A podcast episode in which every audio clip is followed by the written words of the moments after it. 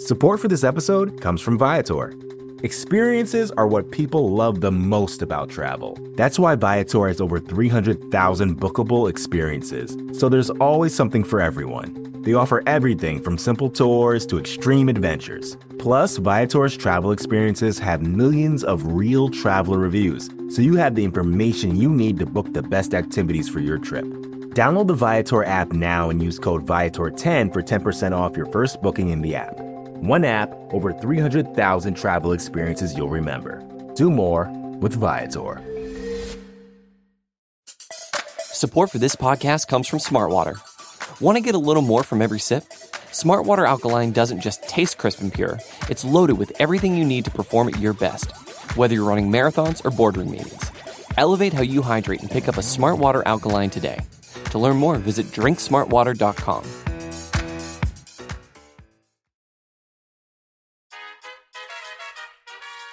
the Mixed Martial Arts Hour. It, it is Monday, August 20th, 2018, and Caesar is home. Welcome, everyone. My name is Luke Thomas. This is the MMA Hour right here on MMAfighting.com. Thank you so much for joining me on a very gloomy New York Monday. But nevertheless, we've got a fun show planned for you guys today. We're going to get to a round of tweets. We're going to get to the weigh in. You're going to be my guest at the end of the show when we do the sound off. Plus, we have four other guests we got to get to. Let's see. The most successful American judoka ever will be here, Kayla Harrison, at 1220, at 1240 East Coast time. Paul Felder will be here for the Monday Morning Analyst, 1 o'clock, Mickey Gall. Let's see, 115, we're going to have Tom Lawlor, late addition to the show, and um, a whole lot more.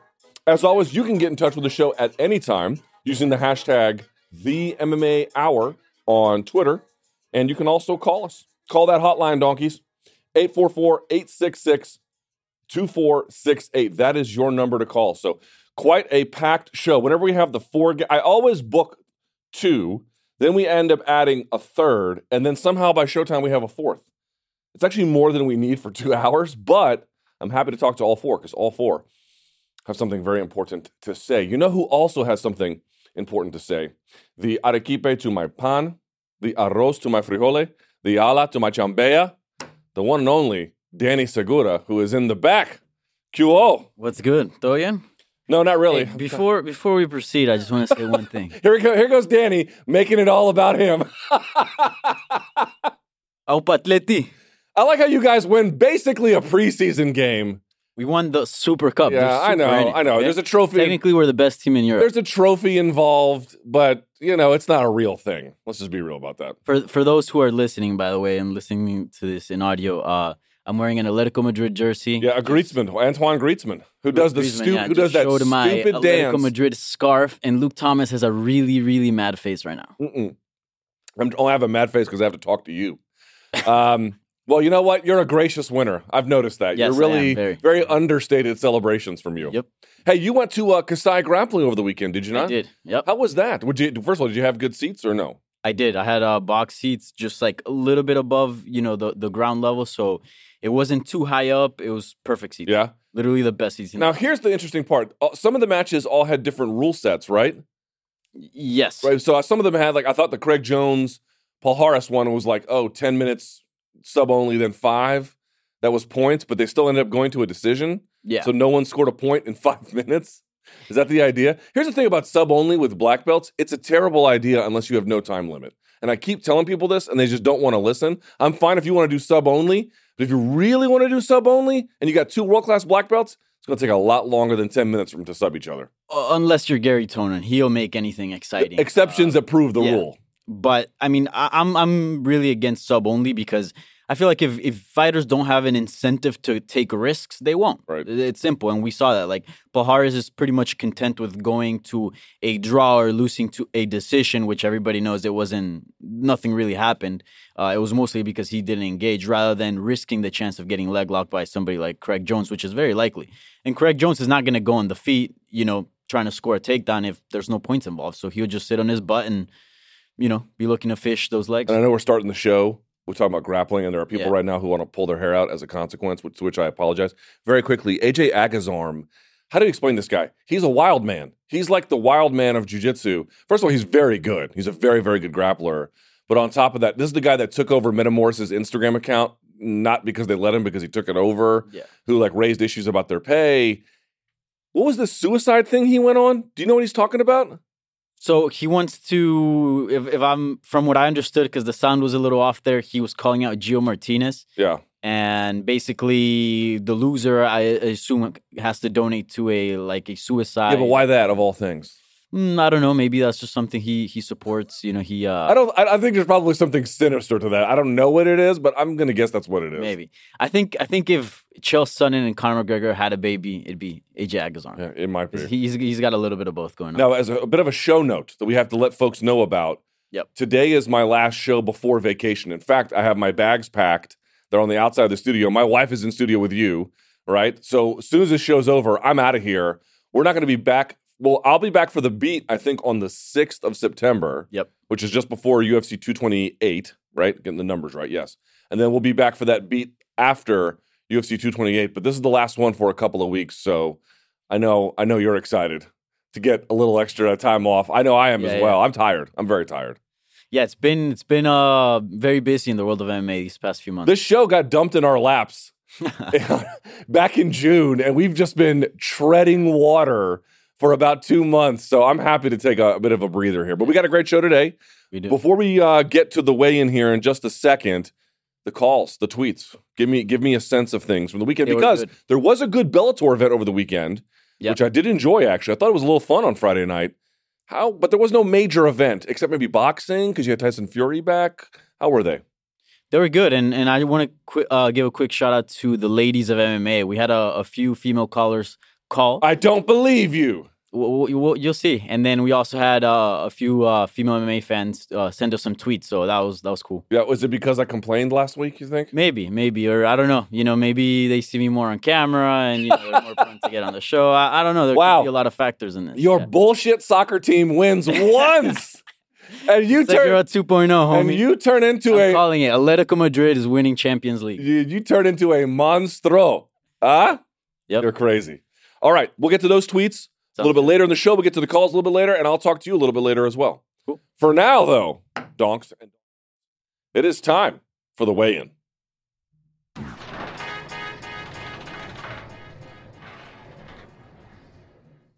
Time now for the weigh in here on the MMA Hour, where I give sort of an editorial opinion about some things that are happening in the world of mixed martial arts.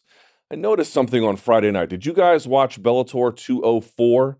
Uh, James Gallagher was back from a bit of a long layoff due to a series of who knows if there were matchmaking problems, but certainly there were injury concerns that were involved there. He was back. He faced a guy, a very talented fighter by the name of Ricky Bandejas. Now, we all knew that James Gallagher had, there's no denying this, a big mouth, right?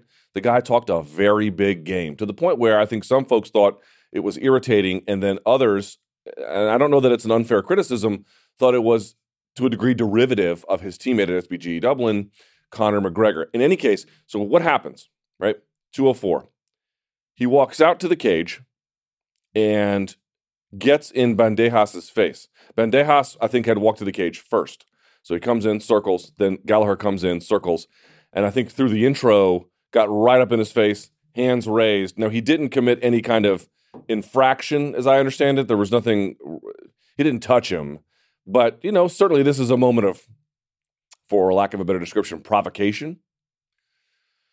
In any case, the fight goes on, and Bandejas, who is a very talented guy, does what I think Jack Slack calls the Dutch hand trap, where he pulls down one hand with your lead hand, right? So if you're standing this way, they take their lead hand, they pull it down, they create a firing lane, and he fired the right and hit him clean.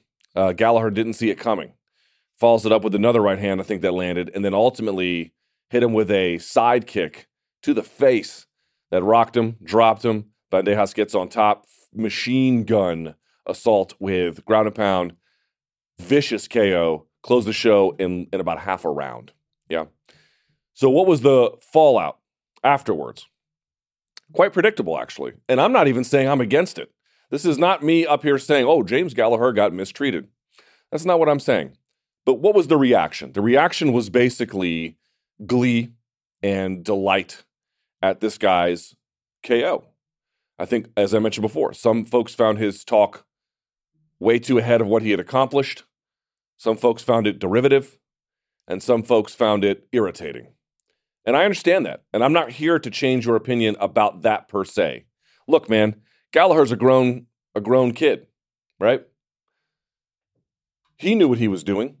He is at the age of making informed choices about his life. He knew he was talking a big game.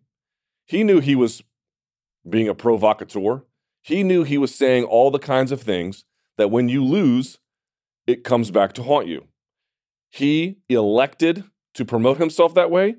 And when you lose in that kind of way, you have to face the consequences. And he did. Got on Instagram the next day and didn't back down. Said, I'm still the S. And okay, right? Like you have to expect that if you position yourself in such a way that when you lose, people will really bring the knives out. Okay, but the reality is twofold. Number one, that was one of the more interesting results that happened on that card. I believe that result ended up on SportsCenter, although a bit for the you know uh, the reversal of fortune, right? You're getting up at his face, they caught that on camera. Then you get knocked out, they caught that on camera. It was the contrast, I think, that enabled them to to put that on there. But what what, what is the point here? The point here is as follows. I have interacted with James Gallagher a number of times in person. And I got to tell you, if you think you know him from what you see on camera when he's out there getting in Bandejas's face, you don't. Now, I can't proclaim to be his best friend. I'm not a family member. I don't really know him in that sense either. What I'm trying to point out to you is the reality of someone's true identity is always much more complicated. It's fine if you want to say, look, this guy went out and promoted himself in such a way as I mentioned before, that when you lose, they're going to bring the knives out. It's going to be a lot of et tu, brute moments. Okay, I have no problem with that. What I do have a problem with is folks being like these these these sweeping character generalizations. They're not really fair. It's really not who he is. He's actually a really sweet guy. He's kind, friendly. He's been super generous with his time. And yeah, look, when the microphones are on and the cameras are on, he puts on. I don't, I don't know if it's an air or if it's his personality dialed up to 10. I don't know what that is. But yeah, he comes across as a way to some that seems uh, to pass the border of confident and into a cocky and into unnecessarily so, even combative potentially. But I bring this up for a reason. Again, it's not to defend James Gallagher. He'll be fine. He'll be back in the cage. He's a grown man. He can handle it. It is to take back the notion of identity from what we consume as media. And this is why getting media right is very hard, but very important. Because for all of the Gallaghers out there, where somebody is brash in your face, quite literally, uh, and, and everything else, it cuts both ways. There's a lot of guys out there in this sport that present themselves as good guys. They're not. They're not. They're bad dudes. And I don't mean that in a positive way, right? Whatever you think you see on camera, I'm not telling you it's a lie altogether, because that's not quite true. You are who you project to the world. But if you're projecting something selectively to the world, then maybe they're not getting the full and complete picture. The reality is always complicated. For all of the people you think are bad people because they act in brash ways and then they get their comeuppance in the cage, there's another side to that coin in MMA. There's a lot of pretenders out there. That includes both in media, that includes fighters, that includes a lot of people. A lot of people who you think are good are bad. A lot of people who you think are bad are good. Or, for the most part, something in between. It's always really complicated. A lot of people have compartmentalized identities. A lot of people have compartmentalized morality. A lot of people have compartmentalized projections to the world, and, and especially the younger ones among us, like young men at 20, 21, they're still trying to figure out who they are. So, all I'm trying to say here is not trying to change everyone's opinion, you walk that line, or rather, you walk that plank, and you get to the end of it, you got to go overboard. That's just the way it works, right? But always be careful. Always be careful in this sport of making too sweeping a generalization about who somebody is from how they are consumed through media. Because I got news for you that ain't the full picture. That's either for good, sometimes that can even be for bad. Always remember that. All right. Let us do this. I've weighed in from you, Bell, excuse me, Bellator 204.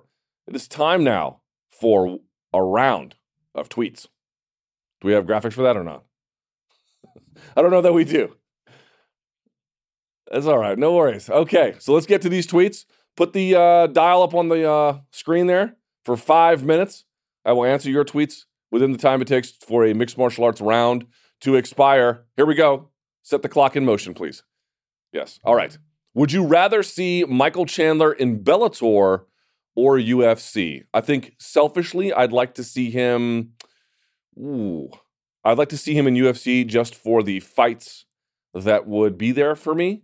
But I gotta say, um, you, you always have to wonder financially what's the best deal for these guys, and I have to imagine that you you gotta you gotta think he's probably gonna. He's an extremely important component to the Bellator brand, even if he's not out there setting the world on fire with ratings. Um, there's just there. He's an avatar for like Bellator corporate loyalty, right? He's been loyal to them. You got to do right by that guy. Plus, he's exciting. Plus, he's very, very, very, very, very talented. There's a lot of reasons why you want to keep him around. Next, someone says, "Hi, Luke Thomas. Your show, you're spelled wrong. It's fun to listen to. Two is spelled wrong. You rock. Well, thank you, Richard.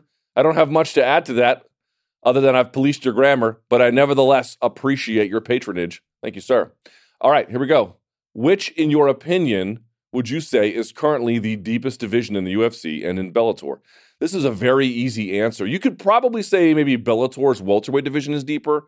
That welterweight and lightweight space, that's your sweet spot right there. And the reason why you know that is number one, it's true in Bellator, it's true in the UFC, it's largely true in virtually every other organization on earth that lightweight, welterweight sweet spot, it's the guys who are super athletic, super talented, but are probably just a tick too small for your stick and ball sports or something else in uh, related fields of activities in other countries. Certainly in our country, if you want to play American football, you got to be big. If you want to play American baseball, you don't have to be big, but they can be a little on the larger size. And that goes as true. I mean, NBA basketball, do I need to say anything? Certainly hockey, you got to be sort of a physical presence as well. And these are guys who are just a tick under that in size, but have all the athleticism, all the rage, all the combativeness, all the skill. They just need to put it somewhere. And so to me, it's not an accident that the guys who are just just smaller than the guys who are of typical major league pro athlete size, that there are so many of them in abundance, such that all of the major organizations uh, inside MMA and many of the smaller ones, their best division is 155, and their best fighters typically come out of there. So that's what I would say. All right, next uh, odds of Alexei Oleinik getting his third Ezekiel choke against Hunt. Hunt seems way too smart for that, like way too smart for that. But I would have thought everybody was way too smart for that. I don't know how you get Nogi Ezekiel choked in MMA, but it keeps happening. So my answer would be probably very little and low. All the guys he's gotten it on to this, you know, look, all, all respect to Viktor Pesta, but he's not Mark Hunt. Um, Mark Hunt's accomplished a lot more, and I don't think that's any kind of an insult. I think it's just a statement of fact. And Hunt is savvy. He's going to be hard to take down. I think he's a more physical guy than Oleinik, even on the feet. Forget all the striking. I think just his ability to create distance. Hunt can sprawl still pretty well, so I'd say it's pretty, pretty, pretty rare. Plus, he can keep the fight at distance. But we're to see, dude. All right, next. Which sport do you think is the hardest to ref and umpire? What are your thoughts on expanding replay and when and how it could be used? Jesus. Hashtag not a mouth breather. Well, if you're not a mouth breather, I don't know what you're doing watching the show. Um, what sport do you think is the hardest to ref and umpire? Well, I got to say, MMA is pretty goddamn hard to referee. And they're all hard in their own ways. Um, football, you have so much, re- American football, you have so much replay, it's almost overwhelming. The rules are confusing. What about strike zones inside of baseball? That can be incredibly hard to police night after night after night after night. You're going to get a lot of that wrong. Um, they're all kind of uniquely hard in their own way. And without having done them, I'm only speaking from what it, it appears to be the hardest. So I'm going to say that hard to rank them, quite candidly. The only thing I would say is the professional training programs that the other leagues put in place to raise the next generation of referees and then make sure that the ones they have are kept up with best practices, that's a lot better. Next, do you think Khabib is overrated? No. Yes, 26 and 0 is a great record. But when you look at the people he's fought compared to Conor, it's not even close. Only one former champ or challenger in RDA compared to Max, Poirier, Nate, Aldo, Mendez, and Alvarez. Mendez is spelled wrong. Um, okay, Do you think Khabib is overrated? Well, it depends how highly you rate him, doesn't it? Um, this is this is going to happen no matter what, with respect to this fight. If Conor wins, everyone's going to say Khabib's overrated, even though he's not. If Khabib wins, everyone's everyone's going to say, um, you know, Conor got lucky all those nights. I'll finish up here, even though he didn't, even though that there's not even close to being true, and um, it's just this weird matter of bizarre perspective that we keep foisting upon the world, where we do this revisionist history thing. Look, Conor has great wins, and he's got the wins that you mentioned. The Poirier win is pretty fantastic, but Poirier is different now. Nate, he won and he lost to. I don't think Conor would. Excuse me. I don't think Khabib would ever lose to Nate. To be candid with you, um, you've got guys like Max Holloway, but he beat Max when Max was barely himself.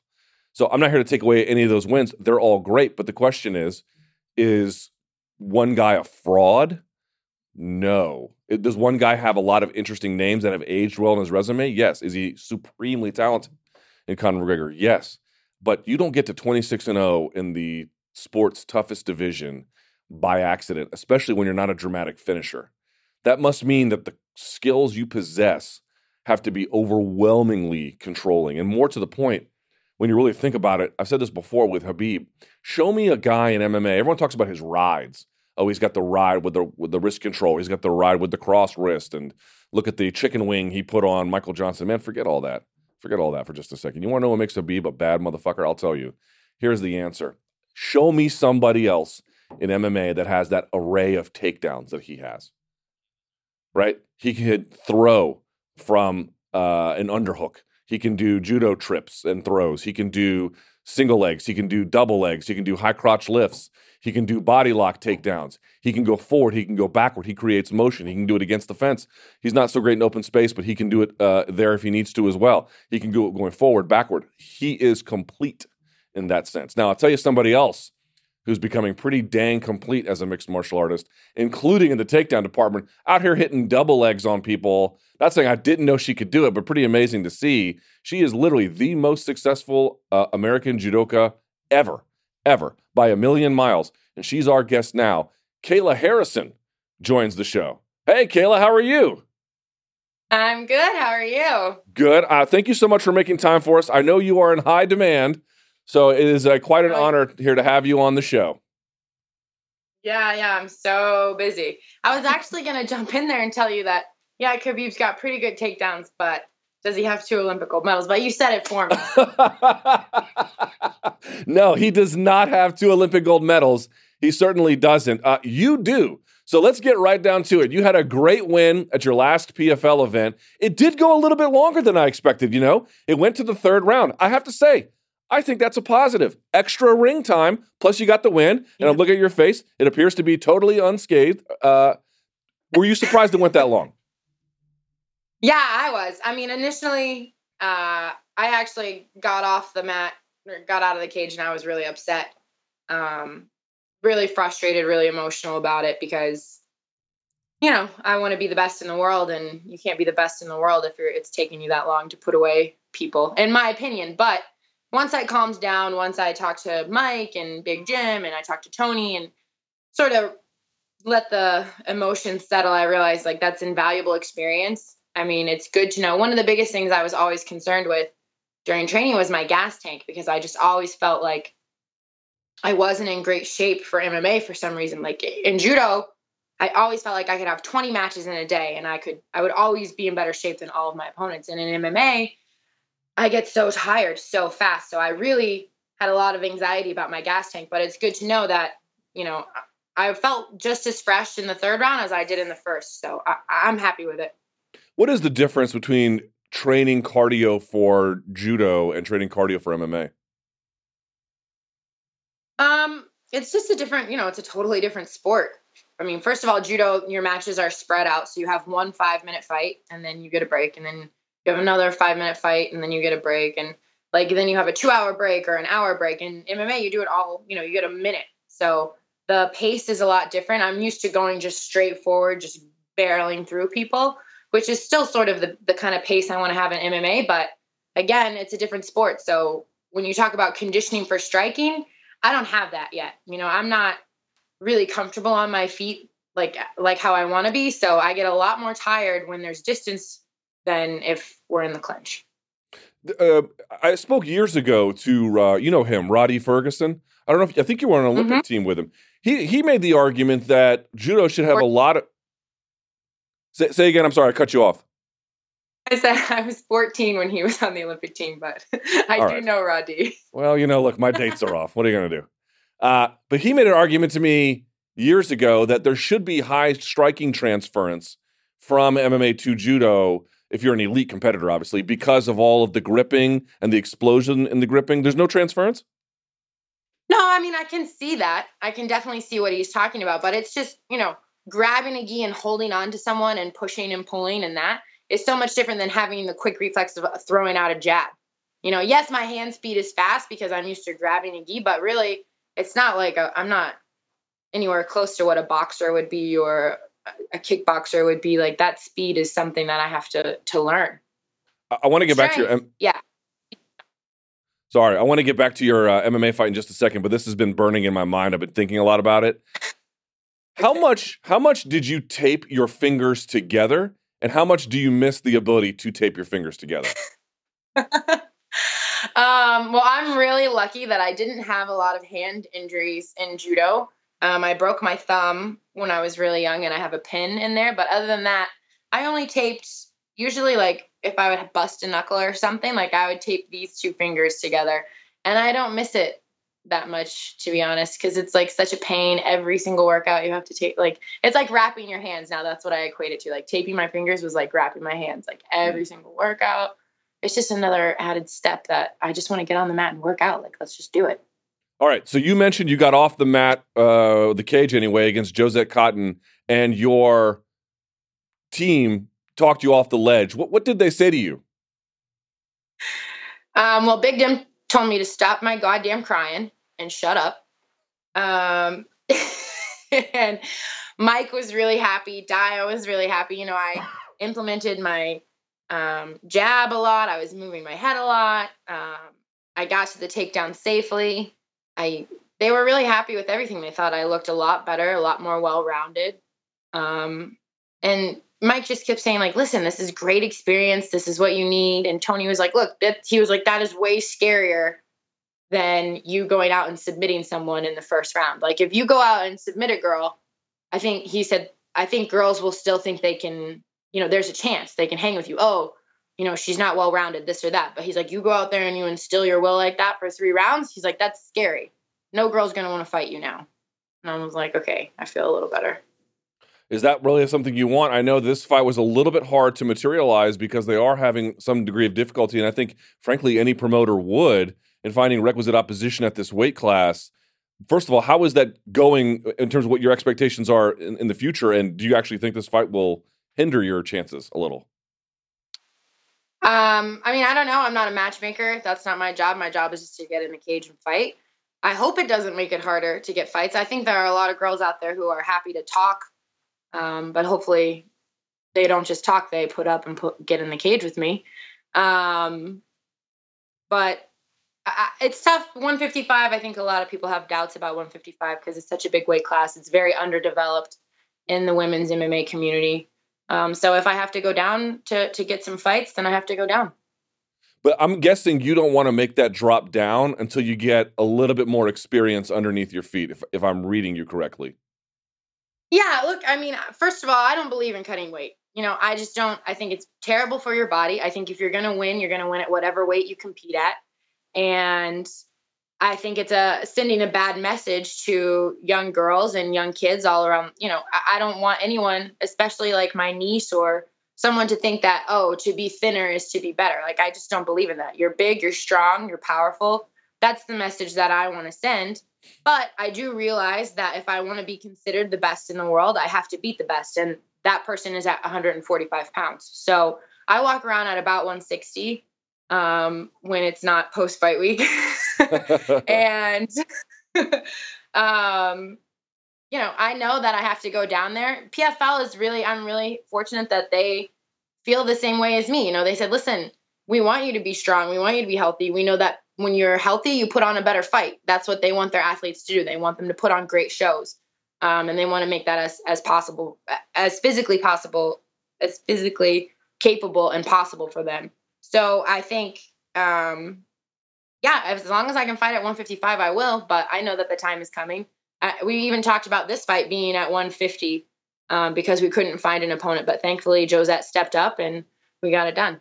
So, what's the plan for? I want to get back to the weight cutting thing in a minute, but for now, what is the plan for 2018? You got two fights under your belt. They both went all your way. There's still some time left on the calendar. Are you thinking you could squeeze one more in this year? Oh yeah, absolutely. If, if you do, uh, it's in my contract to fight every four months. So. Oh really? Yeah.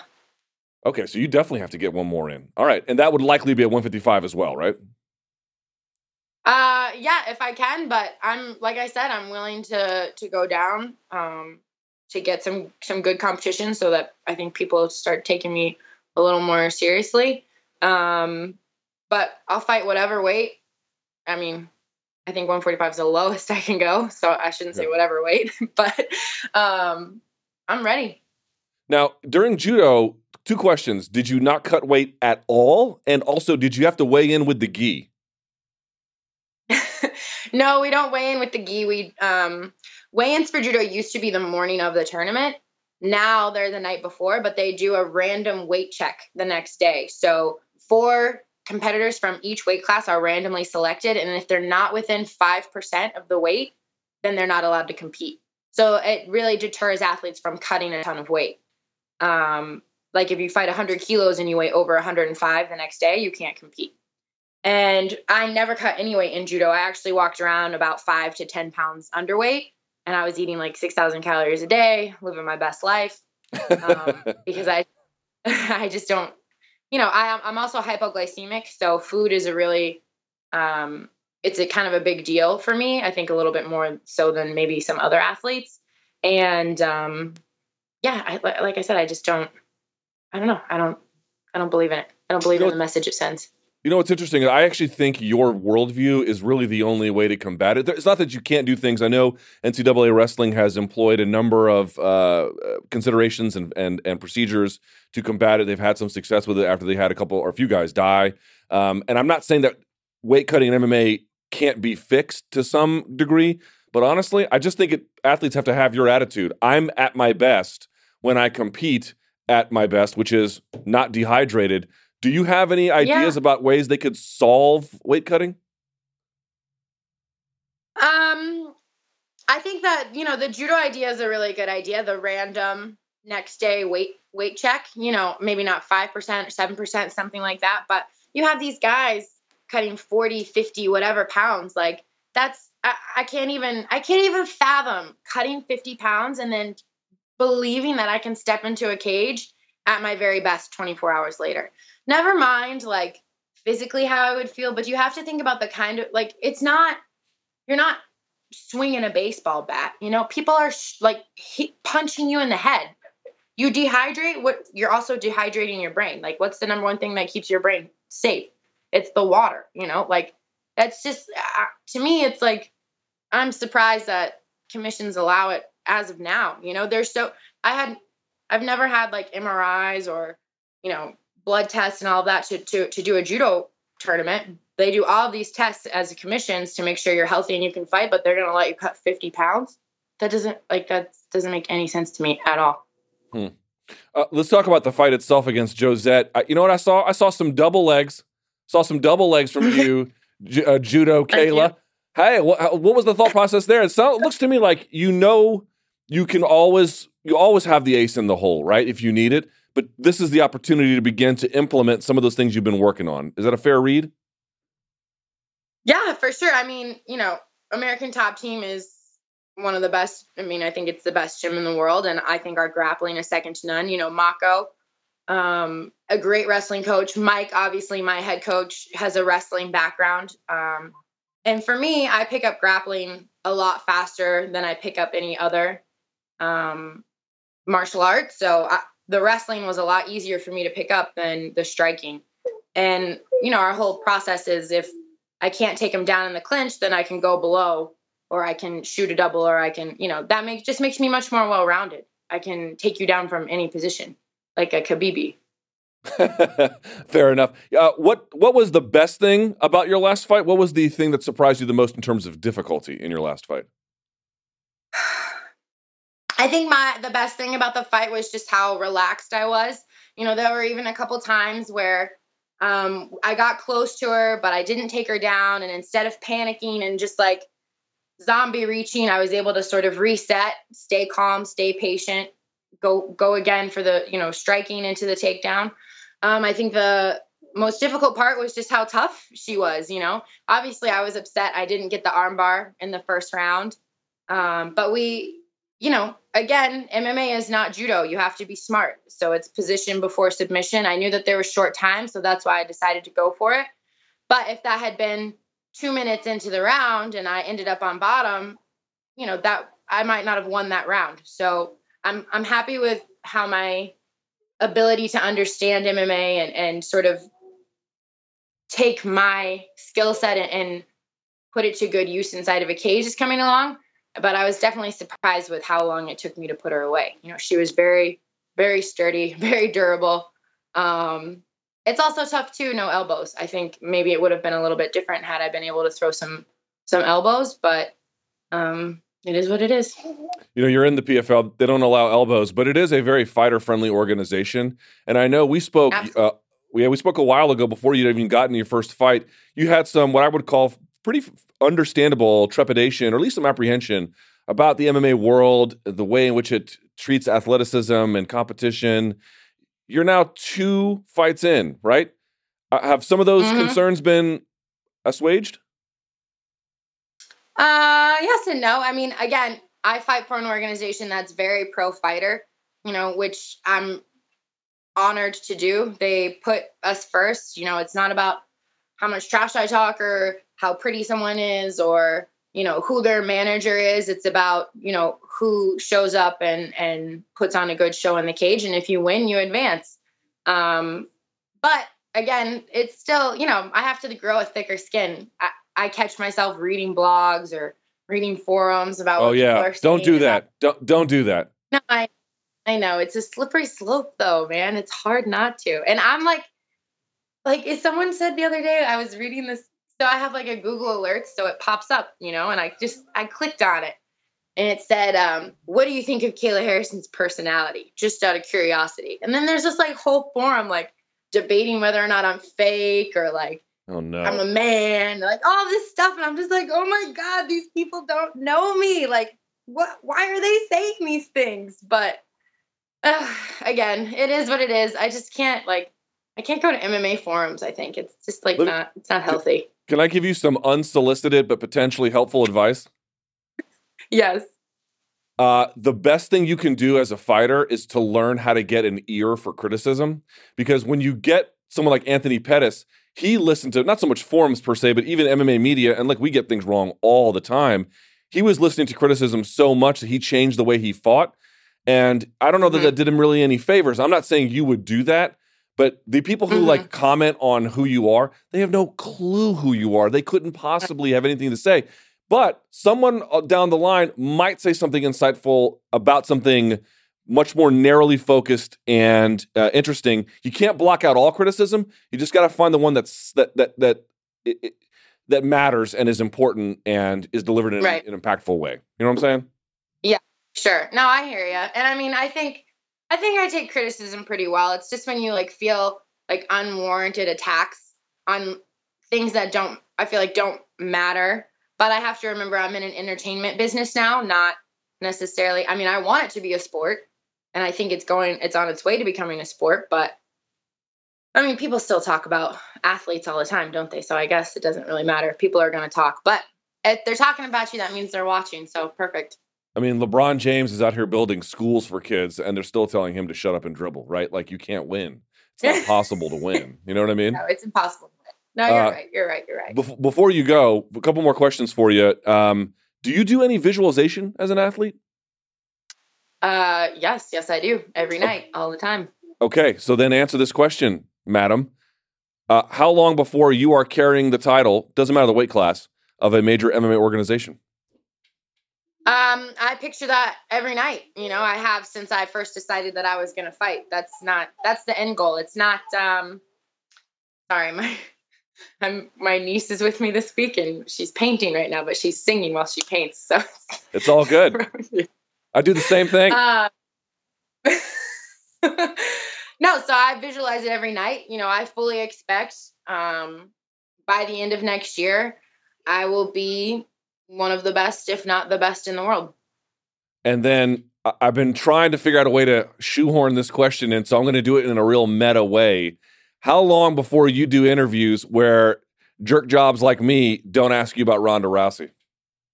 Oh, I think it's never gonna. I think that it's gonna follow me for the rest of my life. I'm gonna be 90 years old and I'm still gonna be talking about Ronda Rousey. I I also didn't watch SummerSlam last night. I'm taking you didn't either. I didn't. I didn't. What happened? I couldn't possibly tell you, Kayla. I couldn't possibly tell you. I don't watch that stuff. So what what can I say? Here's what I did watch. I did watch your fight at PFL, and you looked fantastic. you looked fantastic. I'm glad to see the growth of your career. I don't know when you're going to fight next, but if it happens to be anywhere near this studio, we would love to have you in studio here, Kayla. Okay. Absolutely, sounds good for sure. Congrats on all your success, and I'm sure there's a whole lot more of it down the pipeline. Take care. Thank you. Thank you. You too. All right. Very good. All right. We are we are waiting for one Mr. Paul Felder. We'll do our Monday morning analyst with him. Got to say, man, I saw we had her in studio in DC for my radio show. She brought in her Olympic gold medals. They're way heavier than you think they are. How heavy are they? It's like I don't know. I, I don't know exactly what the weight is, but it's it's like a if you picked it up as a dumbbell, it wouldn't be as heavy because it'd be distributed. But it's like this little rock that is crazy heavy.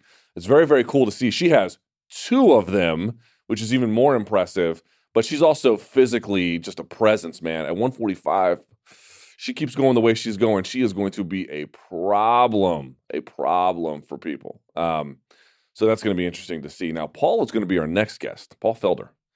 And there's a bunch I've been waiting to ask him about. I know he's got that. I think he's got, we'll ask him about this. I think he's got like an arm x ray today, maybe an MRI, something like that. And I believe we have him on via Skype. So let's go to him now for our Monday morning analyst segment with Paul Felder.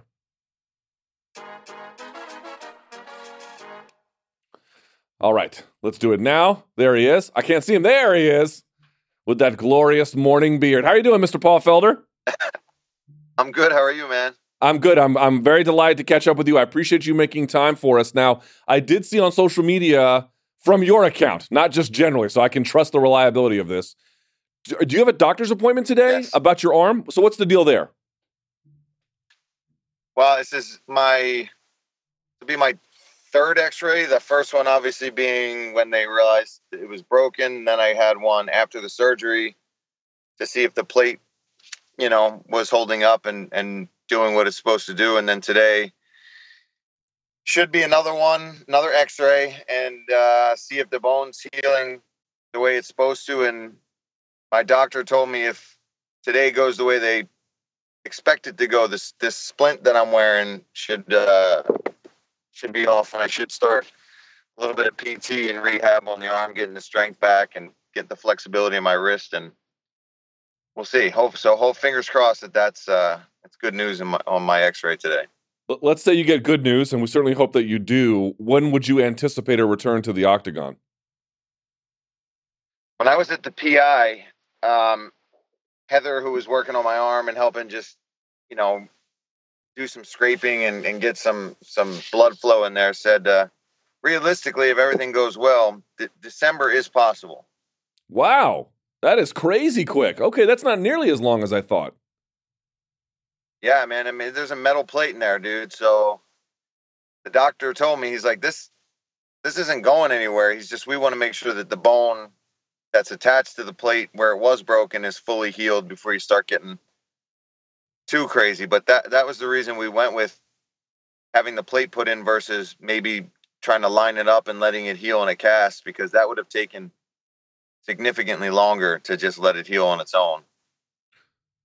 Okay, so let's get to the actual injury itself. For folks who may not know, this it happened during your fight with Mike Perry at UFC 226. Was it the spinning back fist that did it? It's got to be, man. I've watched that fight uh, uh, at least 15 times, and the only thing I see that would have caused that kind of a break is that spinning back fist that hit off, it like hit off the top of Mike's head. Okay. So, Uh, and, and got a hard did- hit. Yeah, he certainly does. Did you feel it immediately? Did you? Did it impact your ability to compete with that hand? I'm, I'm, there must have been some kind of uh, hindrance with that.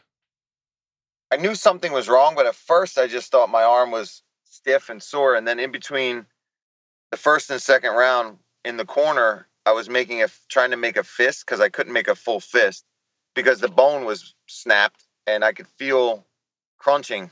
I could feel the bones grinding together in my wrist. That sounds normal. That's how I knew something was very wrong. All right. So I've been thinking about a lot of that fight. I, I rewatched it the other day. What is your impression of that fight? Yeah, you had the injury, uh, and it didn't go your way. It was a very tough fight. He's a tough guy too. I know you expected to win, but going back from there, what is the lesson there? Is 170 in the right weight class? Why you, why did the result? Why why did it happen that way? See, the the unfortunate thing I think for me is if that had gone well, I, I do think 70s uh, very much a, possibility. I don't think size or strength was really why things went wrong. I think it was just a tough fight and circumstances didn't go my way. I got hurt, but uh, uh, I, I really feel I could compete at that weight class, but I do also a, a big part of me thinks I can really still make a run uh, at the top at 155. Um, I was on a three fight winning streak, and now it's like I took a loss, but I only took a loss at 170, so I still haven't lost in over a year at at 155. So I'm I'm hoping that I got to talk to my coaches and and my manager and things like that. But I I I, was really leaning towards 70 leading up to that fight, and, and then now I, really want to try to make one more really strong run at getting into the top five, and I, you know, I would love to fight for that belt someday, man. The the 170 thing, I had two thoughts about it, and I don't want to be that Wawa guy who gave you unsolicited terrible advice. Which, by the way, I want I want to You- follow up with. You can. I'll listen to you. You I will listen to. I know who you are. You know this game. It's the guy at Wawa I had no idea who I was either. He didn't even know who I was, and people were getting on me like, "Oh, he's a fan." I'm like, "No, he wasn't." He just asked me what happened. When I explained it, he's like, "Oh yeah, man, you can't be throwing spinning back fists. It happens all the time. used to happen to me back when I fought, you know, uh, Bear, whatever the guy said to me, which was complete crap." So, so yes, So- I'll listen to your advice. Which I'll get in a minute. Hold on, this Wawa guy. So you go in there and you're just you're not bothering anybody. You're ordering up your meatball sub with whatever you put on it, and this guy, uh, how did he know? Like, was your face still fucked up? Like, how did he know you were a UFC fighter if he didn't know who you were? my face was still banged up, but more importantly, I had this on. So he's like, "What happened? What happened to your wing, bro?" And I was like, "Okay." Um, I hate explaining to people who don't know what's going on. I'm gonna just start saying I tripped and, and fell and landed on my wrist. But so I explained to him. I was like, "Well, I'm a fighter, and you know, I had a fight, and I threw a spinning back fist, and it, it broke." And the guy gave me his whole history on why I shouldn't be throwing spinning back. He, he still didn't realize that I was a current, you know, UFC fighter. That if you actually followed the sport, you would probably know not only who I was, but that fight that, that just happened on a pay per view on one of the biggest cards of the year with Cormier and Stipe, and it's like he he didn't even know. So I was like, you don't even know what's going on in the UFC right now, yet alone giving me advice on what I should be throwing in, in the sport today. Well, how was the sub? Was it still delicious? You know, the messed up part is I don't even think I was getting a sandwich that day. I think I just got like uh, some water and like a protein bar or something. So I didn't even get to indulge in a in a delicious hoagie or a, a meatball sandwich. All right. Well, look back to ones. By, by the way, I was just thinking about that. Like Conor McGregor, you know, one of the most successful, popular fighters, independent of, uh, you know, boxing or MMA. I bet he gets it all the time. I don't know about from Wawa uh, technicians, but you can imagine Oh how many people must God, come up to him. Like when he lost to Diaz, can you imagine how many people must have said something to him? That you can't win with this stuff. Bro, why'd you tap, bro? Well, Yeah. because he was choking me. That's why I tapped. All right, back to you. Here was my thought about 170. Number one, I don't think it's necessarily a bad idea, especially if you have time to like get your body weight totally right for 170 rather than taking a Yes. fight on short notice. But this was what I noticed. I don't think you don't have big power. I do think you have big power. But Mike Perry just wore it better than some of your 155 opponents. Maybe that's a Mike Perry Yeah. thing. Maybe that's a 170 thing. But those are my two thoughts. What do you what do you make of that? Yeah, I, I, I- think he's used to getting hit by bigger guys. He, he's competed at that weight class. He's a he's tough, like you said to begin with. I mean, Mike's a beast no matter what division he's in. And on top of that, yeah, he's he's used to the bigger guys, and uh, you know he he's taken punishment from guys even bigger than me. So I'm going to see that a lot if I go to 170, where guys won't fall down or or you know because I hit him with some shots that maybe if that was a, a 55er who's smaller than Mike or not used to that, I feel like some of those right hands would have at least dropped a lot of 55ers. So And then and then and then preparing your body for 170. Sorry, no, no worries. If you take a 170 fight, but now you have time, like you know, let's say uh, 10 weeks to prepare, would you bulk up a little bit? yeah, yeah, I was, I was. Uh, it's tough, man, because I was like, I was waking up two weeks out from the the Vick fight in in Idaho, still at like 180, 182, two weeks out. So I, I was struggling to get down for 55, but I'm not huge to be making weight for 70. That's why that 15 pound gap kind of throws things off. Whereas I had to start eating just so that I wasn't walking into fight week at, you know, 178, 179, just from work workouts. I get down to that no problem, you know. So if I knew ahead of time, I'd probably be walking around lean and bigger in the 90s. Whereas right now, it's it's tough for me to do that. That's why I'm thinking 55 might end up being back on the table, just because since the hand injury, I haven't been able to lift as much either. Hmm. So the weight that I do have on is weight I can lose quickly just from burning fat. Got it. All right. I want to use your analytical powers, and I hope that you get good news from the doctor. Appreciate your time today. Let's look ahead. Now, you were actually supposed to fight uh, James Vick coming up this weekend at UFC Lincoln. Instead, it's going to be James Vick taking on Justin Gaethje. Uh, your impressions of who might win there? Oh, did we lose him? Think Oh, there we go.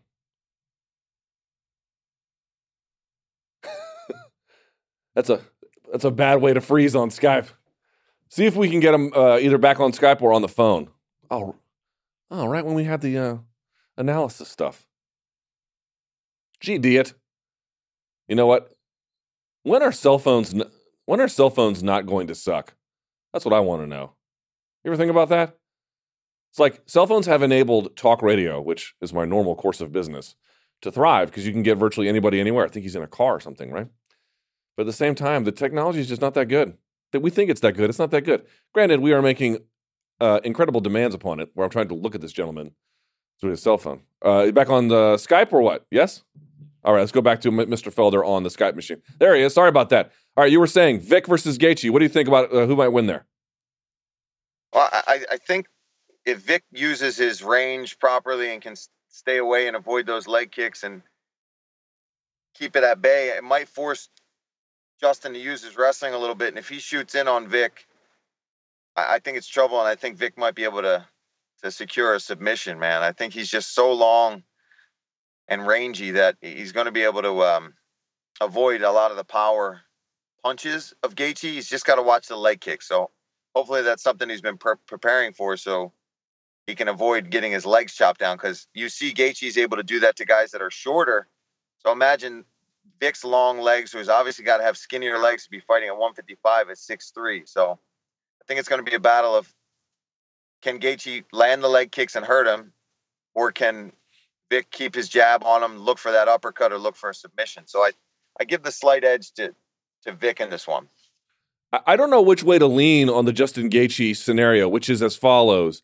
Is it smart to incorporate wrestling because he is so good at it? We've seen defensively he can use it to great effect to keep the fight standing, or has he so ingrained a fighting style that going outside of that to what he's historically done would be aberrant for him to the point it might throw off his offense? Where do you lean on that equation? Yeah, I think if he decides on this fight to really use his wrestling, it could be could be a problem for him just because of the submission threat that Vick possesses with with the the guillotines and D'Arce chokes and things like that. He's so long that even if you have a good shot, once he gets his arms around your neck, it's almost you know impossible to defend a guy like that. Then that takes us to some other lightweight fights that are happening on the calendar. I got to get your impressions uh, very quickly. We've talked a lot about it before. Khabib versus Conor. Let me re pitch it to you as follows. Uh, what is Conor's most undervalued strength? What is Khabib's most undervalued strength? I think for Khabib, uh, I think we we talk about how he's not as good on the feet. He has all these problems, but his pressure is so unrelenting that he's able to land a lot of big punches on guys that we, we kind of stop talking about because he gets the takedown. He uses his ground and pound. He's gotten submissions, but he's in your face. He landed a lot of shots on on Edson Barboza, who's clearly a better striker, but because of the takedown threat, because of the ground and pound and the pressure, guys have to backpedal. They have to worry about his wrestling, and it opens up for big strikes. So one of the things that we could see that might throw people off is Khabib might be able to land some punches and, and some strikes because you know that he's going to be coming to take you down, and you have to worry about that anytime you're fighting that guy. So I, I think uh, his boxing is kind of completely forgotten about, even though he's improved it and it is getting better. And for for Conor, his takedown defense. I mean, uh, who's taken him down and really controlled him there, other than when Diaz got the submission? But Conor initiated that wrestling exchange anyway. So I think his his control on the feet and Mendes obviously got him down too, but he did have a bum knee going into that fight, which we found out later on and did almost no wrestling. So I think Conor's ability to to keep the fight on the feet and and uh, stay at range is some well, that's something we we know he's good at, but I think his wrestling and his jiu-jitsu is underrated. Certainly. And then Dustin Poirier, Nate Diaz. That's a really interesting one for me. And I'll tell you why. It's because overall, I think Dustin is the more complete fighter and has more ways to win. And I do think skills win fights. But the fight yeah. play the the the, the places in a, in a fight he likes to be, boxing at range or grappling on the ground, boy, just so happens to be that Nate Diaz is awesome there. And in a three round contest, zero issues with cardio anyway in a five round, but especially in a three round, that is to me a very competitive fight. Yeah, I agree. I think um, you're right. Where where Dustin is really good is where you know Nate thrives, and uh, same with Dustin. They're both tough guys that like to bang it out a little bit, and that's that's Nate's world. So we'll see. But I think I agree. D- Poirier is definitely the the cleaner striker. He's got good wrestling, but Nate, he's a freak, man. He's he takes shots he hangs in there and, and he finds a way to win and, and he's got great submissions and judo throws. So that's a fight that if, if everything works out and they end up actually fighting, um, it's going to be a hell of a fight. I think that's going to be a three round bloodbath, to be honest with you. You did two, maybe three, but I certainly saw you doing two of the weeks for the Dana White Tuesday Night Contender Series. Phenomenal job. You really have come into your own with this gig, and I was really happy to see you back there. What is something you are seeing with the guys who are the next generation of fighters that maybe some of us, when we're watching, don't pick up on? Like, yes, they're well, they're well rounded, okay, but you've now done that gig a lot. What are you seeing from them? Did we lose them again? I think these kids are learning business too. You know, they know how to act in there. They know how to promote themselves better than guys. Maybe when I was first getting into the UFC, they they they know how to hype themselves up. And uh, am I still there? Yep. All right. Sorry. Thought maybe I was lost again. No, you're good. Uh, yeah.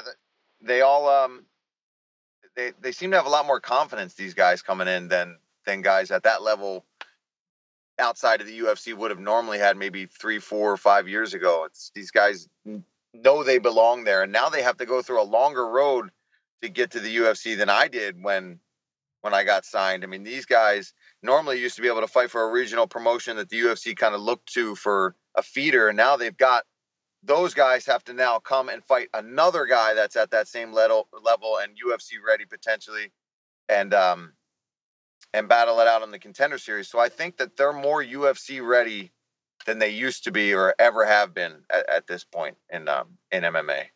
Yeah, you know what's crazy? That Sadiq Yusuf fight. I forgot the gentleman who he fought, but they could have easily handed out a contract to the loser in that fight. Oh yeah, uh, bro. When when when I saw that fight matched up, and I looked up, I think Mike, Mike, it was Mike something that he fought, and Yeah. that kid was a, an absolute stud. And uh, in in the highlights of building up to his fight, he was training with um, Mike Perry, and he's like throwing him around and landing shots. So I mean, that kid, that's how good that kid is. Even at 145, he's competing with UFC welterweights, and uh, it just yeah, Sodiq's just that good too. I mean, coming into this one, I knew how good uh, Sodiq Yusuff was. I'd seen him before. I'd seen him live knock a guy out. So he's a guy I've been aware of for a long time. And when he got on the contender series and he was the underdog, I, I couldn't believe it. Uh, before you go, do you know when you're commentating? Not so much for the contender series as the season is over, but when you're going to be next in the commentary booth Next week, next week. For real? Wait, wait you Yeah. mean Lincoln? yeah, Oh, very good. And who are you doing it with? Who's your partner? uh, Fitzgerald. Oh, what a great team. Boy, he is so talented, that guy. He had no background in MMA. He has transitioned just fine. Yeah, he um, he really, you know, dove into it. Um, watches all the fights, does a ton of research, asks questions. Uh, did a little bit of training when he now that he's out in Vegas at Syndicate. I think he was taking some Muay Thai classes and things like that. So he's all in, man. He um he's a sports guy. You know, he's one of those guys that embraced the sport, and once he got that job, he he dove into MMA and learning all aspects of it, and uh, it's it's paying off. Well, I'll tell you what, I, I know the last fight didn't go your way, but uh, you've been phenomenal in the commentary booth, and whether it's at 155 or 170, I know you still have some glory days yet. Paul, thank you so much for your time. And uh, if I ever find that guy in Wawa, I'll tell him how to make his sandwich better or something. I don't know. Yeah, I'm gonna I, I'm gonna go back to that one this week. I'm gonna be out that way anyway. Hopefully, me and my man can uh, have a little conversation. All right. Good luck with the convo. I appreciate it, my friend. Thank you. All right, thank you guys. There he goes. Oh man! All right, we're trying to get Mickey Gall. We'll see what happens with that in just a second. But uh, Paul is one of the good guys, man. Not a lot of good guys in this sport. He's one of them, dude. That is hilarious. I see that kind of thing all the time. You talk to fighters, man. They'll be anywhere: grocery store, uh, Home Depot, any any kind of place where people do a lot of commerce. 7-Eleven. It doesn't have to be a, a place with food, uh, you know, or whatever. Just your your neighborhood stores that everybody traverses. And uh sure enough man like i talk to fighters all the time and they're always like yeah that dude was like what was your problem? Why'd you tap? Why didn't you throw this punch? Why didn't you go for the takedown? How come you got choked out? Blah blah blah. Like they all have to sit there and go through it. But then when you figure it out you're like and then it's sort of in my line of work the more fighters you talk to like the higher level they go excuse me the higher level they go you begin to realize that like oh wait a second um this doesn't stop like your level of celebrity not only does it not immunize you, right? It doesn't immunize you at all, but on top of that, it actually exacerbates it. Like the more popular you are, and if you have any kind of failure, the more that you are not inoculated from from this kind of thing. So I, when he put that on Twitter, I was like, "Yep, that sounds like every other fighter I know who's ever lost." Where if someone just says, "There's this famous Onion article." Uh, I'll, I'll get to it later because we have to get to our guest. But uh, there's a famous Onion article about this. Uh, Danny in the back, remind me to bring it up when we have a chance to uh, get to it. Is he on Skype? Is he on the phone? I can. All right, so let's get to him now. Joining us on the hotline is a gentleman that returns to the Octagon this weekend when he takes on George Sullivan. The one and only Mickey Gall is here. Mickey, how are you, sir?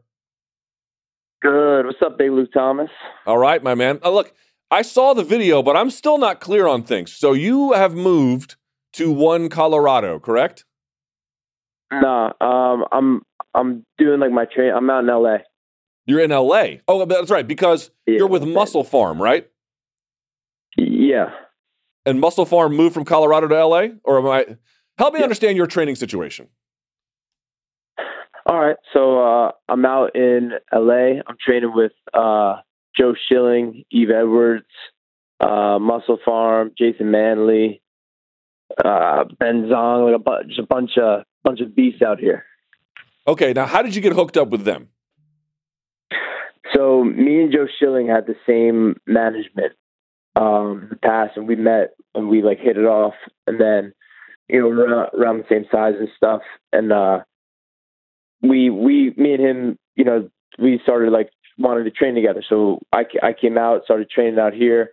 Um, he helped me a lot um, with stand up. I'd help him with jujitsu, and then I actually uh, I I also I live with Yves Edwards out here, oh. and so me and him are splitting a house out here, and uh, and yeah, I'm just I'm you know I'm around killers, I'm around beasts, having a great time, just getting better, man. Okay, so I've heard a lot of different things about what you're doing. I just wanted to have you clarify it. Are you no longer with the team you were before? Are you still affiliated with them? How's that work? Absolutely. That's that's my team for life. That's that's my family. That's more than like my team. But I, you know, I'm out here. I'm always yeah. That's Grayson, New Jersey. That's that's that's my blood. But um, yeah, I'm out here. You know, I'm working. Uh, I'm training at the MusclePharm Gym, um, which is a great facility out here in Burbank. And then you know, Joe and Yves and uh, Jason Manley. These these guys are you know these these are my, these are my brothers too. They're they're helping me tremendously. All right. So, what has been the? We last saw you UFC 217. It's been a while since you've been around, but here you are back. What has been the biggest area of growth for you? Huh. Good question. Um, I, I just think overall, I think you know everything. I would say tr- trimming. Uh, I think there's a lot like uh, trimming the fat off a lot of techniques. Uh, you know, uh, Joe's helped me a lot uh, with with a lot of understanding of uh, of stand up. Um, I, like I, have always, you know, been tough, and I, I know I feel like I could crack anybody, but I, I understand it better. Like I understand it more as like a uh, as a science and like uh, you know more ways. So I, I've I've even more confidence in my stand up. Uh, you know, um, I'd say everything, man. Just I'm just, I'm learning a lot. I'm soaking it all up out here, and you know, my job is to get as good as I can, as quick as I can, and I I think this is a, a necessary step to help uh, you know expedite that process. Has it been as fruitful the move as you thought it would be? Yeah, yeah, absolutely, hundred percent. Uh, I I came just looking to like work with like Joe and with Yves and uh, Jason Manley, and then the MusclePharm thing came around, and that's been tremendous. Uh, the, it's an awesome gym in Burbank. Um, you know, it's a beautiful facility with all, and there's always top training partners coming through. So I'm getting a lot of tough work, uh, seeing that that high level speed all the time um, like UFC, you know, Glory guys, Bellator, you know, just high level dudes. And living with Eves, I mean, that guy is an encyclopedia of MMA, right? Like, uh-huh. how, how much is he just dropping oh, yeah. knowledge daily? All the time. We we watch fights. We'll, you know, I'm learning all the time. I, you know, I, I, I surrounded myself. I wasn't good at surrounding myself with good people, and uh, you know, I have the same I have the same environment out here in LA. And yeah, he's he's the man. He's the best. He's, he's in the other room right now. We're about to go to a yard and go do some training. All right. Job. So, how much of this was a reaction to the loss at UFC 217? Did you say to yourself, "I'm not getting good fast enough," or "I'm not where I want to be," or was this all planned beforehand? How how related are the two events?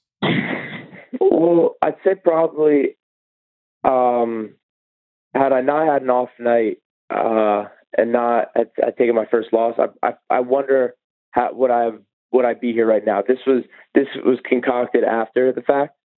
Um, so I I think it, it, that that would be you know they say you you win or you or you learn. And I think I, I learned I needed some some I, I was you know I was the best guy in the in, in my room at home, uh, and I I needed to I thought I could do it all at home, and I, I think you know uh, the loss made me like look for more um, like opportunity and uh, other opportunities to grow and you know to get out of my comfort zone and, and all that. So I think I think it had it definitely had to do with that. Uh, but I you know so I, I guess I'd say yeah probably did have to do that. Had I had I you know ran through the guy and won that fight, maybe I'd still be in Jersey uh, and I wouldn't even have tried this LA thing.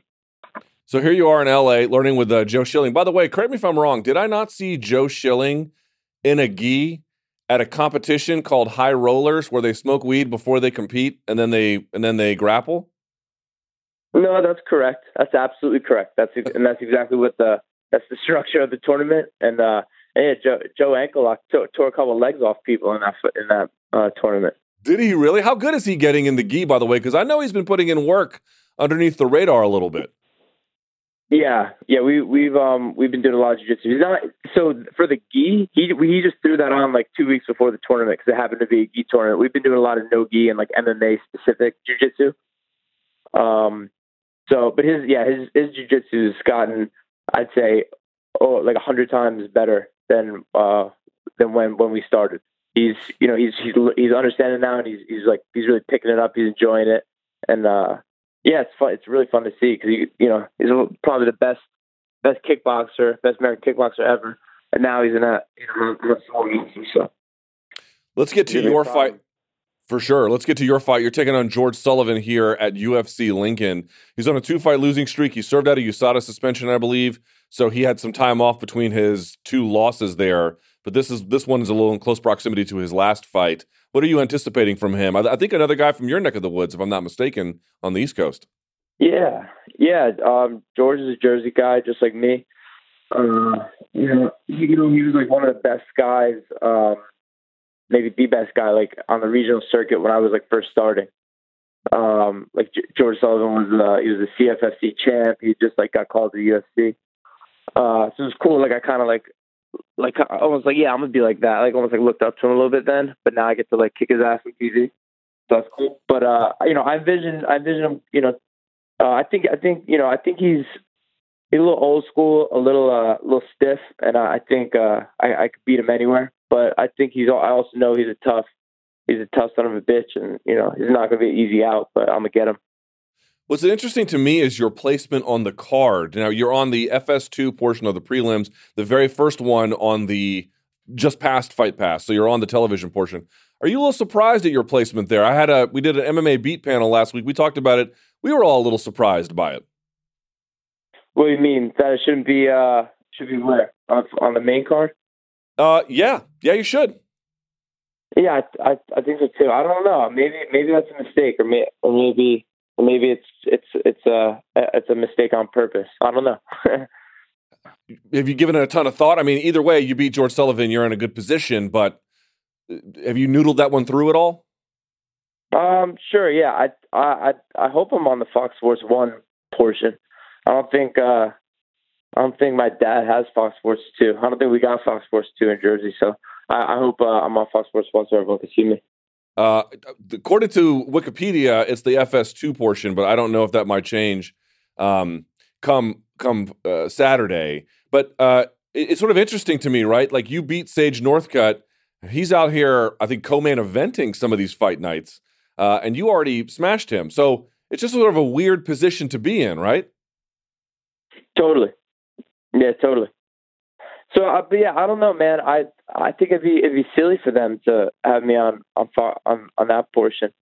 Uh, you know, let me go. You know, make a bang, make some noise, and do it on on uh, on TV on the on you know TV that everyone has. Sure. Do you do you anticipate that maybe this is or maybe maybe this is something like, look, guy had a loss, guy had a move. We need to you know kick the tires, make sure everything's going fine. But you get a win here, and you're back in the spotlight right after that. Maybe maybe this is just seeing where you're at given all the change? Um, maybe I, I don't know. I don't know. Maybe I, I I mean I looked at the I don't know. I I think I think I should definitely be on uh on the main card. I, that's where I want to be. I, I you know I want to I want to fight in front of as many people as possible. This is what I work hard to do. I, so I want to be on on the the Fox Sports One portion, but maybe a lot. You know, I'm sure everyone wants to be. Now the distance in terms I, you know, of I know I'm a name too. For sure. Look, and they've invested in you already. You know what I mean? Like it's not like you're just trying to bang on pots and pans to get attention. Everybody already knows who you are, right? So kind of yeah. surprising in that sense. Uh, in terms of the space between your last fight and this one, were you considering taking any fight before this? And here's what I mean: like you wanted to take time off to get better, to move, and all that stuff, and now you're ready to go. If you win on Saturday, and the odds makers believe you will, will you get back into the cage relatively quickly after that? hundred percent. I um so I, I was chomping at the bit after my last fight. I know it's been a while. Been November, but that wasn't like that wasn't exactly by my choice. Like, I was trying to get right back in. I was trying to fight in Boston in January. I was trying to fight. Um, I, I and you know, I was like I was trying to hop back maybe a little too uh too quickly because I had a bad taste in my mouth. And uh, but then you know I was trying to fight International Fight Week, the, L, the LA card, one one uh, earlier in the summer. Um, but yeah, I plan on doing a lot of fights this year. I'm I'm ready to run. I want to do this fight. I want to do Madison Square Garden again uh, in November, and then I'd like to do you know a fight after Christmas, and then you know another fight before summer. I'm ready to run, man. I'm, I've been training. I've been gearing up, and uh, you know it's my time. I'm ready to go. Uh, physically, how how much are you different, right? Because you're still growing into your full athletic potential. Has that been something you're noticing as well? Yeah, yeah. I just you know I I just feel what I can do to other guys who are who are uh, good, and I you know I'm I'm doing great. I I'm I'm I'm beating up guys that are supposed to be really good, and uh, I but I also I know I'm supposed to be real good. So it, you know it makes sense, and I, I I feel good, man. I'm you know the we're just getting started. We're just getting started.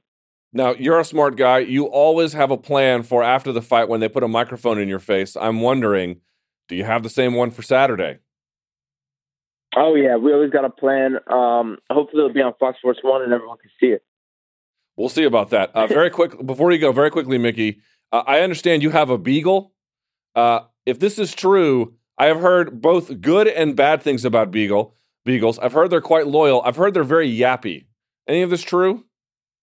Yeah, totally. They'll they'll definitely give you like a like a big uh a big howl. They're the sweet. They're such sweet and yeah loyal dogs. But if you if you can deal hearing that like to the point where you're like shut up, you get a beagle. But uh, I'd say it's worth it. Like you you have like they they yeah they like to be heard. They like to howl. Well, you know what? Kind of like you. You like to be heard and certainly like to be seen. Nothing wrong with that. Mickey, it's been too long. Thank you Amen. so much for your time on the show, and we can't wait to see you fight on Saturday. Thanks, brother. Talk to you soon. All right, there he goes. Uh, all right. I, I we're waiting on Tom Lawlor. Um, okay. I think he's going to be surprised he's on Fox Sports 2. I'm looking at it here. Wikipedia, Fox Sports 2. I'm going now UFC.com slash schedule. I'm looking on the event page for UFC Lincoln. Says FS2 prelims. Now, if he wins quickly, and they have time on the broadcast on FS1, they could always squeeze him in. That's always a possibility. Of course, we always know that this broadcast from FS1, if you have a 30 second knockout, they usually fill it with 75,000 hours of B roll that nobody needs or wants to see because that's just the way they do things to pack in enough ad time to uh, make it worth their while. Which I cannot, I cannot tell you how excited I am for that era of MMA to come to a close. The era of hey, here's a 30 second knockout, round one of a card on FS1. Oh, we've got 29 minutes and 30 seconds guaranteed before the next fight starts because this channel has to sell too much ad inventory. Yay. All right, back to the phones for our last guest today. This gentleman, I don't know what the hell happened here. So I wanted to get him on because uh, he's truly one of MMA's unique personalities. Weird news. Uh, the one and only filthy Tom Lawlor joins us on the phone. Hi, Tom. How are you? Hey, thanks for having me. Uh, all right, Tom, let's back up a step. First of all, congratulations, I have to say, on all your indie wrestling success. Now, you know that this is not necessarily something that I consume, but uh, I follow a lot of uh, what you do. And also, the other day, I was I I, I uh, subscribed to beIN Sports. I saw you on beIN Sports. I was like, my guy Tom Lawlor is blowing up out there. So I know you've had some recently difficult news, but congratulations on all your success, man. Yeah, I appreciate it, Luke. Um, you know, you mentioned me having some difficult news lately, but uh, I'm not choosing to look at it that way. I'm choosing to look at it as opening the door to many other opportunities that hopefully come my way. So I was with the UFC for a long time. Um, you know, and, and, as you mentioned, I had some difficult news. I was let go uh, one week ago today. Some pretty pretty interesting, shocking news uh, to me, at least. So, all right. So for folks who may not know the story, uh, you were with the UFC for many years. You had fought at middleweight. You had made a transition to uh, light heavy. You had knocked out Gian Villante. I believe you got a bonus for that. You had a fight, didn't go your way against Corey Anderson. And then there was a USADA suspension, something you have uh, adamantly challenged. I believe they found Ostarine in your system. You tried to find out from maybe what supplement it was. I think they even tested your coffee and you couldn't find it. So you were just kind of stuck in no man's land. You were set to be uh, off suspension in October, I think 10th of this year. So less than two months and all of a sudden they just released you. Number one, did I get those details right? And number two, what is your guess about why they waited until now? Uh, one, yeah, you got all the details right. So props to you. That's a very good job and synopsis of the situation. Um, and two, I think it, it's just a combination of them getting rid of guys and uh, my age and not having fought in a few years. Um, you know, it's unfortunate that the UFC has become such a large company that they don't look at things on an individualistic basis, but you know that's part of the fight game, I guess. It's part of the entertainment business, and I just have to kind of take with take it and and roll with it as it goes. Um, I was shocked. I was um, kind of distraught because I had asked previously for my release uh, when I was given the USADA suspension. And believe me, Luke, when I tell you this, I did not intentionally ingest any sort of Ostarine or any performance enhancing drug. Um, I'm on natural, and I've been tested many times since then, passed all of them. Uh, I am, however, happy to be out of the USADA testing pool and not have to let them know where I am at all times and uh, wonder wonder what's going on with that. Um, those of you who have read the Josh Barnett situation or kept abreast of that can kind of understand that not everything is uh, fair, I guess, when it comes to USADA and the UFC. Is USADA a force for good in MMA?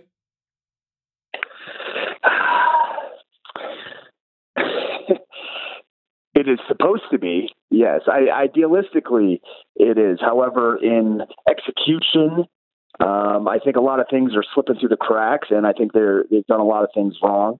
Uh, the banned substance list is basically just a list of you know substances that they don't want to test, that they don't want to see what the effects are.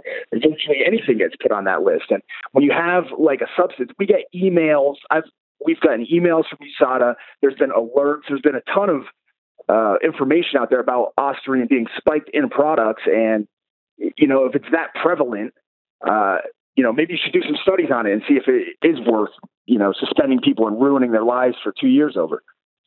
When you got the news that you were initially suspended, what were you saying to yourself? Like, how am I going to make money? Uh, uh you obviously, you know, developed quite a reputation and a uh, a career in the indie wrestling scene. But was that the plan right away? Was that already in motion when that suspension hit? Well, let me, I've got a indie wrestling habit that I need to support. Let me put it that way. uh, that's a little more uh, realistic. Um, no, I, w- I was looking forward to fighting. I was uh, I was in the process of asking for a fight, and uh, it took me way way off guard. I, I spent many sleepless nights. I spent nights just sitting in the backyard, staring into space, wondering how the hell this happened to me. And to be honest, the past two years, while I haven't been able to fight, it's been miserable for me. It's been hell. It sucks, and I'm. I feel like there's a monkey off my back. Um, you know, I feel free as a bird nowadays. So uh, I'm a lot happier. Um, I put myself through a lot of stress over the entire situation because I'm not somebody that was was ever going to go out there and intentionally cheat or or try to game the system. Um, I was trying to do the best with what I was given, and you know try to take advantage of hard work and dedication and let that pay off and uh, you know i was collateral damage uh, along the way and it's gonna it's gonna really sting it's gonna really really hurt when Brock Lesnar goes back and fights for the title. It's gonna really, really hurt when Jon Jones gets a reduced suspension, but what can I do at this point? Really, you don't believe that they should be that they should be allowed back? Well, like, what? How would you treat their re-entrance or not into the sport? If you look at the the banned substance list that USADA has, uh, you're going to tell me that. I, I, what was it that Brock Lesnar tested positive for? Uh, clomiphene. yeah, clomiphene. Mm-hmm. Which is a masking agent, correct? Or it's what you use when you're coming down off of uh, a cycle. Yeah, to like mitigate the uh, negative effects, allegedly. But by itself, yeah. by itself has by if you just took clomiphene, it is not performance enhancing. So that's why the suspension mm-hmm. was not like two years. But it helps if yeah. if you've used, it helps. Is that is that worse or, or better? Is that more performance enhancing than Ostarine? Does Ostarine deserve a two year suspension compared to a one year suspension for that? Uh, this whole I don't know what the hell is going on with Jon Jones and, and USADA, but I cannot wait to see the outcome and see him back headlining Madison Square Garden or something along those lines. Because then I mean it'll put things in perspective. It'll clarify a lot of things uh, for people when it comes to the drug testing situation. What what would what would be the ideal drug testing scenario in your mind? If if you could be a king for a day, King Filthy Tom Lawlor, how would you arrange it inside MMA? Well, they would need to. I mean, this I you know perfect case scenario. They would have to test every single product that gets put out there, you know, and then draw conclusions based on that. I mean, realistically, we know that's not going to happen. They just have to go by uh, hearsay and and whatnot. But um, you know, I think you have to. I mean, you have to draw the line. It either has to be uh, zero tolerance policy to what they have uh, outlined as bad, or it has to be just a wild west and wide open. And one thing, and we, we need to we need to be honest about this is mixed martial arts and um, the UFC and all these other companies, they're not sport. I mean, let's be realistic. The commissions are not there to uphold the ethics of sport. They're there to make money. And when you look at it as an entertainment sport, or, you know, as an entertainment um, property, you know, at what point do you say maybe we should just get rid of all the testing and let these guys do whatever the hell they want? You know, are they really any different than stuntmen at this point? Hmm. Yeah, that's certainly one way to look at it. I mean, you know my views on this. I don't really want to interject them at the moment, but uh, it's not a bad argument. I haven't heard the stuntman one. That's an interesting one as well. Now, what what I are mean, your when it comes down when it comes down to it? What are, what are we as fighters? We're uh, for the majority of us, we're willing to risk our, our our body and our lives for a set of money. You know, those of us who are doing it as a profession, that's what we are. We're we're essentially stuntmen at the basic level. Yeah, I think my issue on the whole thing is about it is I don't have any skin in the game as a participant, which will always narrow and color my perspective. But it's like, I don't understand what people want exactly, right? You can't solve doping in literally any sport. There is no sport, not even cycling, where they have truly figured out a way to, to effectively eradicate it. Not in tennis, not in cycling, not in baseball, not in football, not in soccer, especially not in soccer, not in swimming, not in anything. And all of a sudden, you think you can just figure it out in fighting because the consequences are more dire? You cannot. You cannot. It is a total farce for me from day one about it. And then in the meantime, you enact these these draconian Richard Nixon level drug war policies, and then guys like you get hemmed up in it, and nobody really wins. I don't really quite understand what's happening here. Yeah, yeah, it's a it's a very valid point. and you know, honestly, the more that I think about it, the more that we talk about it, I, you know, my my idea shifts because not only, I mean, all these guys that use, use, use, and abuse and, and abuse, it's going to hurt them later on in life. So, you know, when I'm when I'm still popping wood at 70, and these guys are all shrinked up, I'll be the one laughing at the end of the day. That'll be a fun Instagram post uh, in a few years. Hey, so you, I know that uh, I saw this on social media. I recall you still plan to fight. Like you're not done at all. They've released you. What is your plan going forward? I am more, more, more, more than willing to fight. Um, I have heard some offers. Uh, there's been some management companies that have reached out to me as well uh, since the split with the UFC. So there's things on the table. Um, I am looking forward to fighting.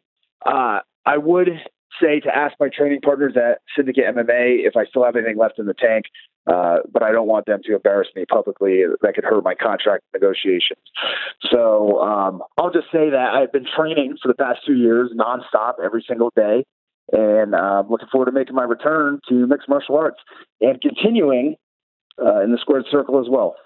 Yeah, I was going to ask you, how do you intend on balancing that? Because you say it's a hobby, and I don't know the reality of it, but it seems to me more visible than it ever has been.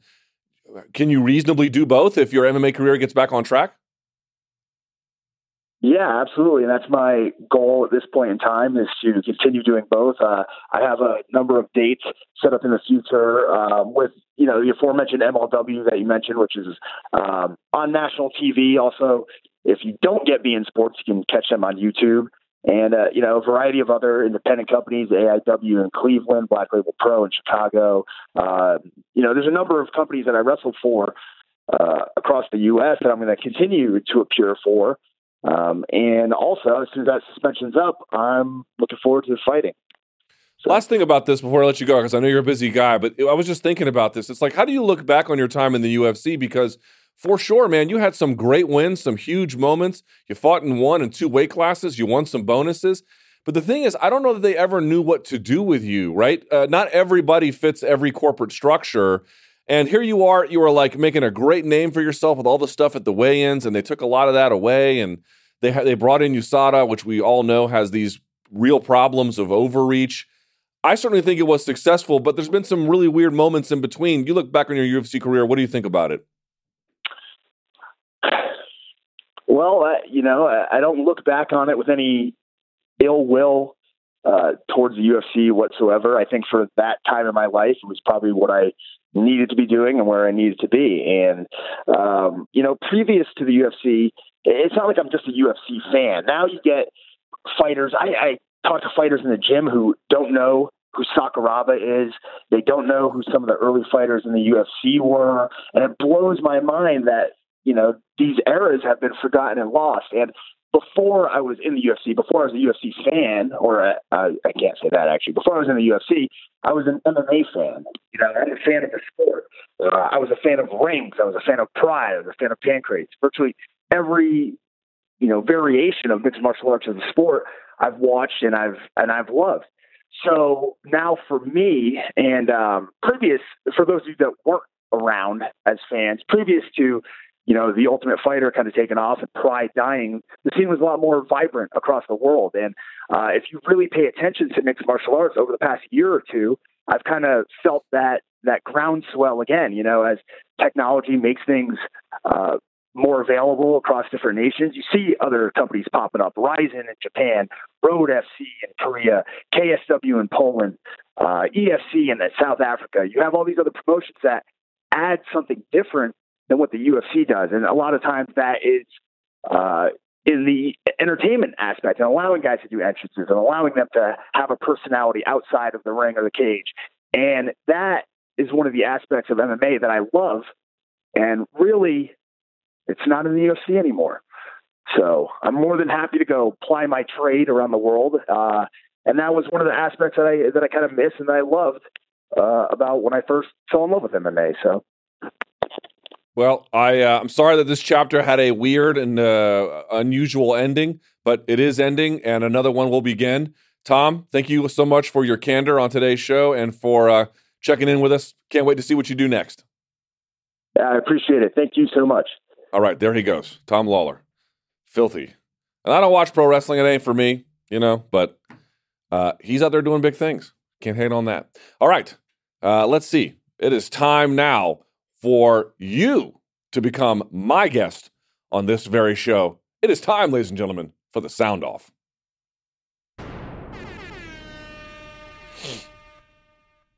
All right. Whenever we have the sound off, we're joined by the world's worst soccer fan. Cheers for nothing but Super Well- the Super Cup champions. I mean, the best team in Europe. What- one win. Do you understand that when order is restored in the universe, because it will be, I'm going to dunk on you like this kid Zion at Duke dunks on the rest of college basketball. Bring it. All right. You have asked for punishment. I am all too happy to take requests. Let's go. All right. So there we go. Uh, we spoke to great guests today. Now we got to get to the calls. We got to get to the tweets. You can send those again uh, using the hashtag the MMA Hour and as well 844-866-2468. So Danny, we got to the tweets. Now it's time for the calls. You you have filtered through the best. You have told me that we have finally some Title IX esque gender representation We do. equal across the board. We do. So do we have a ladies first policy on today's show? Um, sure. Let's go. All right. Ladies first. You set it off, my friend. All right. We, we're going to talk a little bit about the business and and why the ratings are down. Okay. Hey, Luke and Danny, Jess here from Sydney in Australia. Um, loving the show and loving what you're putting out. Um, I was thinking the other day um, with some of the fights being announced really close to uh, to the fight day. Does that? Do you think that has an impact on the pay per view buys and on the viewership on Fox? Like, could that be the reason why everything's so down? Like, I know like a couple of years ago, um, they were announcing fights a lot further out from from from when the from fight day, and so you can kind of have that time to build up and promote promote the card. Okay, love to hear your thoughts. I could be completely off. Bye. So great call. Yeah, actually, it was a pretty good question. Yeah. Um, and this is something that when we talk about why the numbers are down, we blame it on a bunch of different factors, and this is one that rarely gets brought up. Right. And I think it's totally on the mark, Yep. right? Because it used to be that, number one, I don't know, maybe it's my imagination, but I don't remember the injury ro- woes, pardon me, really getting, I mean, they were bad before, but they seem to be get really bad uh, around 2014 or so. Mhm. Um, and in any event, since then they've gotten not much better, but we've got other mechanisms in play to deal with it. But you've got injury problems, plus now you've got this contract malaise where guys are like, I don't really want to sign. You've got UFC literally announcing fights before they're signed to pressure guys into signing. You know, so for me, it's just a little really weird. But I think absolutely, if like you know a fight's to happen 12 weeks out and it's reasonably big and there's media around it and you can anticipate it and you think about it, yeah, I think that does serve as a better anchor, Danny. Yeah. I mean, Darren Till versus Tyron Woodley, I would say that's a pretty fantastic fight. And and given who they are in the sport, especially with Till, you could make that a pretty big pay per view. But man, how many weeks did they have to since the fight was announced? I mean, it's been the fight's happening what in two, three weeks? Yeah, no, two two and a half weeks because I go Yeah. on vacation for two. So, um, by the way, people might say, "What about Conor versus Khabib?" Yeah, what about Conor versus Khabib? It's the exception that proves the rule, Danny. Right? Because it's so big and so huge that it doesn't need the extra time. But for all the ones that aren't Conor versus Khabib, you might need some extra time. And and let's look at boxing, like uh, Canelo versus Triple G. That that feels feels like it's been announced forever, and it's been on everyone's calendar for months. Well, Like, because okay, because of the delay, though, right? Sure, also because of the delay, but even prior to that, like when it was announced, uh, I think I think that fight was announced first than than the Mayweather McGregor, yes, McGregor. and then even though it aired three weeks Yeah. afterwards, yeah. And uh, you know that's something that boxing does very well. It's like, all right, this fight's happening. Get it on your calendar. Wait for it now. Yeah, fair enough. It's a good call. Great call. Look, look at that, ladies. Huh? We take your calls and we praise them when they're smart. I can't wait till we get the first dumb female caller because I will dump on her as well. All right. Equal All right, Let's hope we don't get to that. All right. Um, now let's talk about Conor McGregor. A lot of questions surrounding him and his fight I with don't believe it. Champ Khabib. Yeah, right. Very strange. Hey fellas, this is Zach from Brisbane, Australia. Loving Listen- the show. Listen to the Uh, my quality. question is just about McGregor Nurmagomedov. Uh, most predictions on either side of the debate are, are picking a landslide, either a quick McGregor KO or a Nurmagomedov mauling. So my question is: Is there any chance that you guys see this fight being a back and forth battle at all, or is it just going to be a landslide on either side? Cheers for all the content.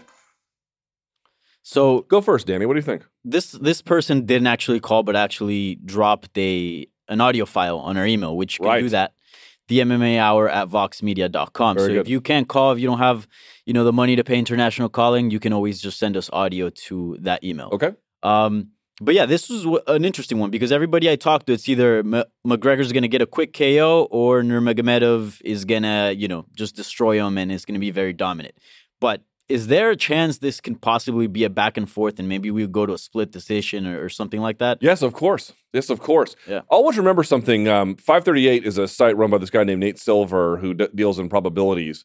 And he took a lot of, uh, well, this guy named Sam Wang out of uh, Princeton took more shit for the last election predictions. But the point being is, if you see something like, oh, let's say X fighter has an 84% probability to win, Danny, that doesn't mean that they necessarily win 84%. How do I explain this? That doesn't mean that when they go in there, it's like a guarantee. times. Well, 84 times out of 100, yes, but that's not what I'm trying to say.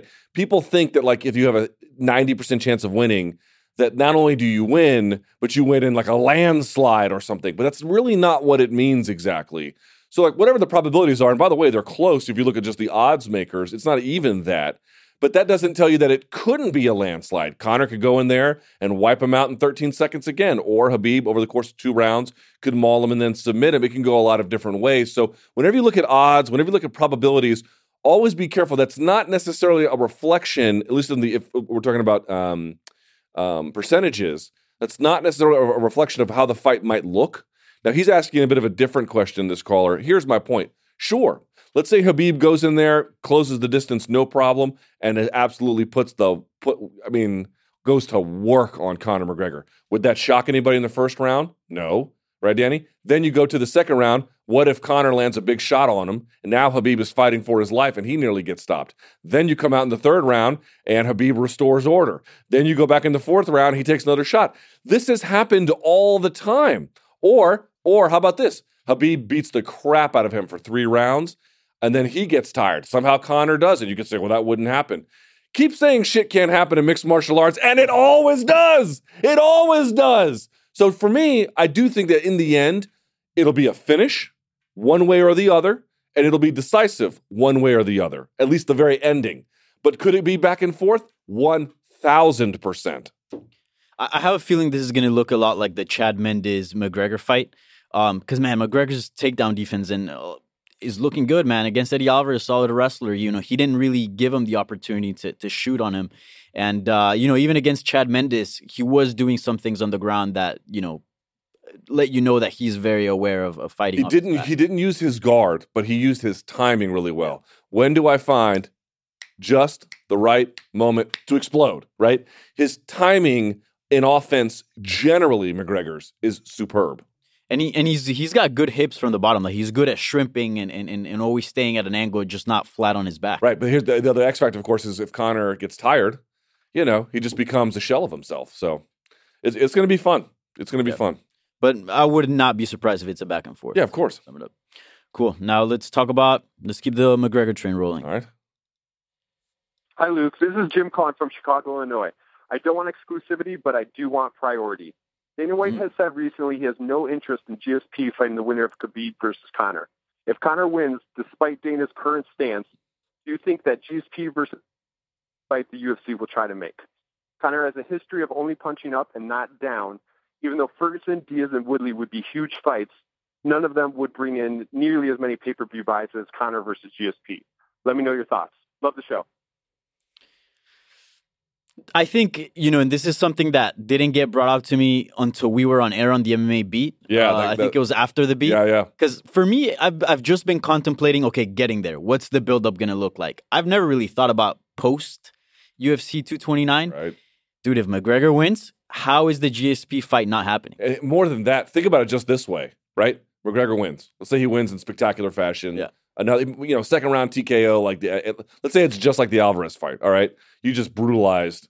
And this is why I want to give Conor credit. People like, what if Khabib is overrated? Yo, Khabib's not overrated.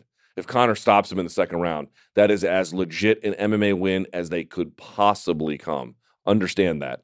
Uh, but let's, so let's say he does that. To me, it's not even about that, right? Conor wins, gets out, goes to the presser. Boom. What does he say? He says, I want GSP. Someone calls up GSP and his management. They say, What do you want? He says, I want Conor. If those two actors together say they want it, who is going to say no to this?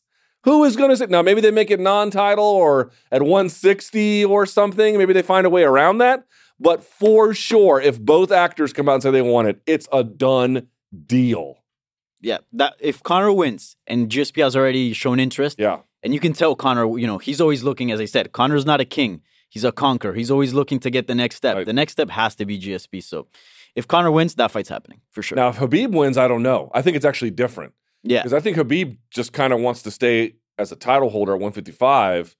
And I don't know. I mean, I'm sure he does want to face St. Pierre, but he's not quite the atmosphere chaser that McGregor is. And I'm not passing judgment on him. I'm just saying they have different priorities. I actually think the chance of a Khabib GSP fight, mm, I don't know. Conor versus GSP, if Conor wins, enormous. Oh, for sure. All right, now let's talk about McGregor. If he wins, All right. what happens? All right. Hello, Denny Segura and Luke Thomas. This is Donk from Connecticut. Creepy. I have rooted for Conor McGregor every fight he's had, but I wouldn't consider myself a Conor fan. I always looked at it as like I was rooting for MMA. Every fight he would win would bring more eyes to the sport. But at this point, do you think he's brought as much attention to UFC as he could, and a win is actually bad for MMA at this point? Curious to hear your thoughts.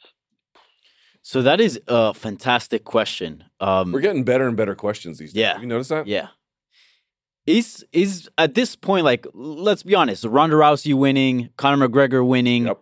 is good. It's a healthy thing for the industry of MMA. I thought about mean, this, I yeah. probably, I mean, you, you've talked about it before. You probably wouldn't have your job if it wasn't for Brock Lesnar when he made the sport hot. I like absolutely back in the believe that. Yep. Well, I probably wouldn't have my job if it wasn't for Ronda Rousey because I got hired around you know that time when when when everything was was popping.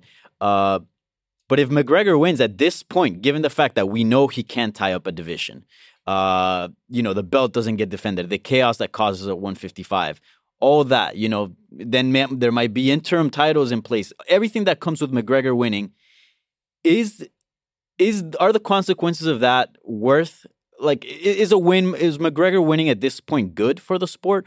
Uh, Does he still bring the same attention? I mean, or the attention that he already brought is probably the attention we're going to get. Yeah, you know what's interesting? I'm I'm actually um boy, I've thought long and hard about this one. I certainly don't know if I have the right answer, but my general sense about this, Danny, is that I'm glad that those guys did what they did on their rise, but then once and that was really that was incredibly value valuable for MMA. Rousey, Lesnar, Yeah. Jones to an extent, right? When Yep. Jones was ballooning up, and even still, when that Jones Cormier fight, the rematch was a big deal, right?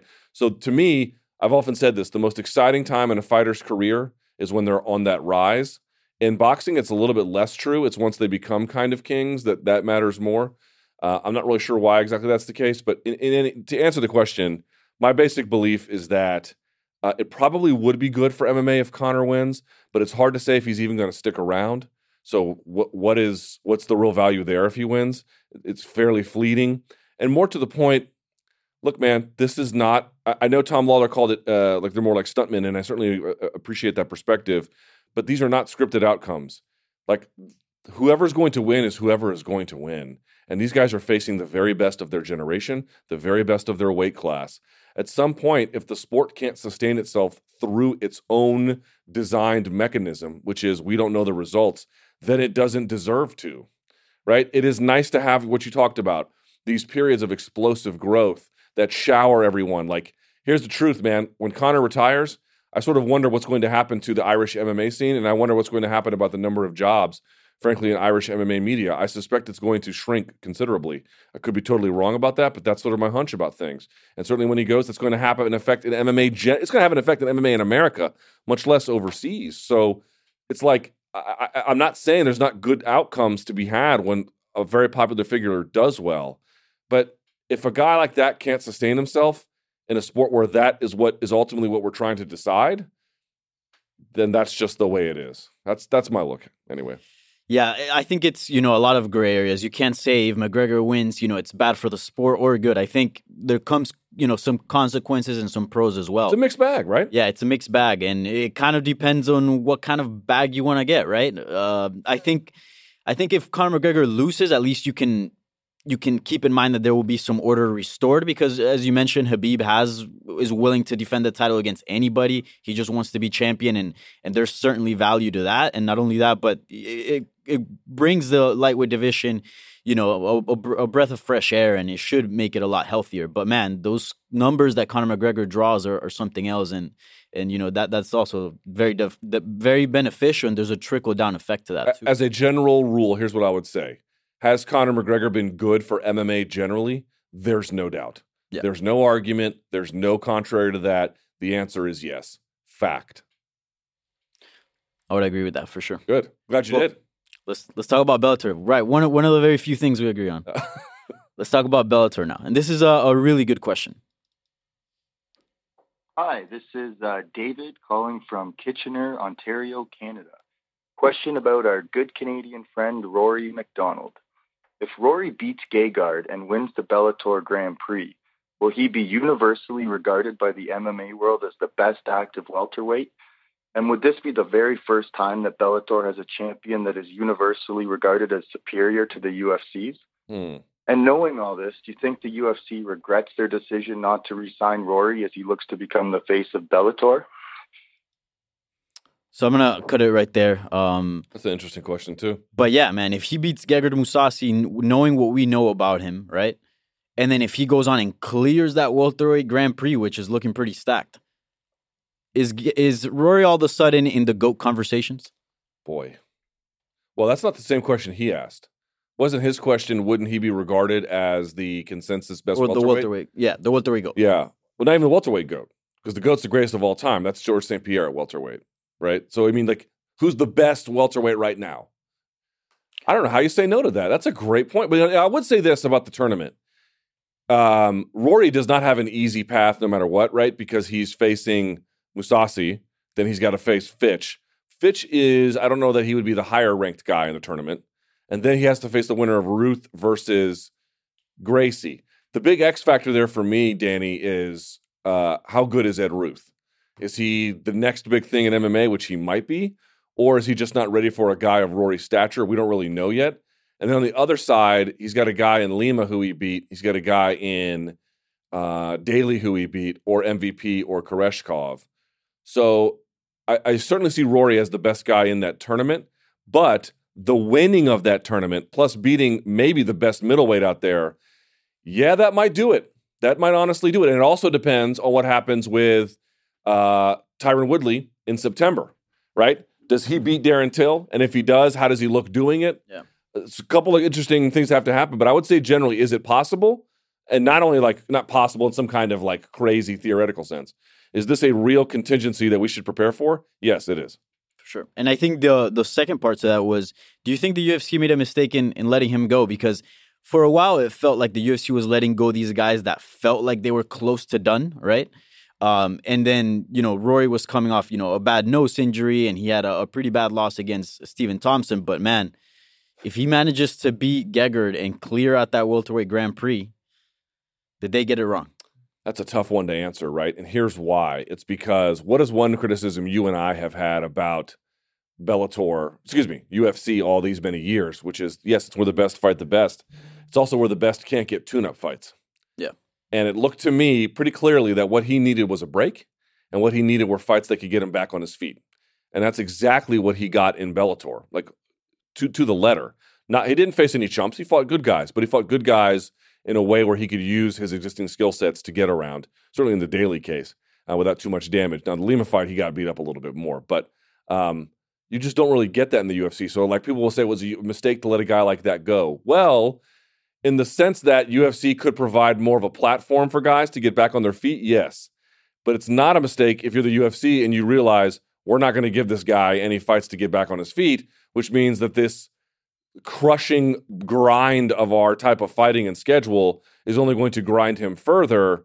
Well, in that sense, it actually does, uh, you know, make sense that they let him go. Yeah, I think he could have gotten guys of the level of Daley within the UFC, and given given the fact that you know George St Pierre. Wait, what, is, let me interrupt you just for a second. Do you think that when you say he could have gotten one, I agree. What I'm saying is, and maybe you think differently than me. Do you think the UFC would have matched him up that way? You know, I think depending because you don't know how their relationship is, but if they were both parties were content with each other, um, I think I think they could have. Yeah.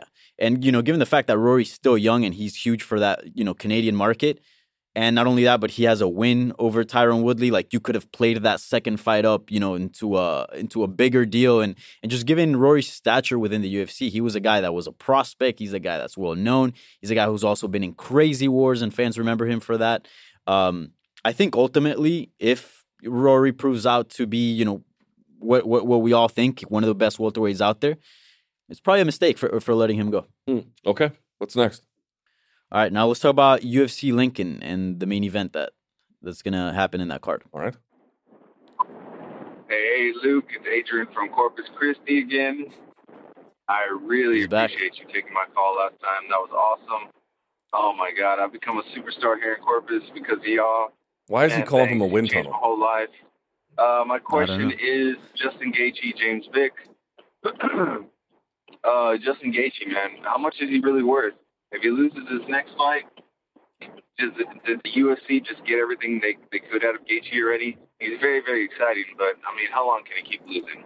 You know, how long can they keep giving us that same performance of the very exciting guy, but just doesn't come close in the end? Thanks. Yeah, I've thought about this one too, man. And I feel like not too many people are thinking about this, right? Because it, it Three fights in a row, and if he loses, like he doesn't lose decisions, he gets he goes out on his shield.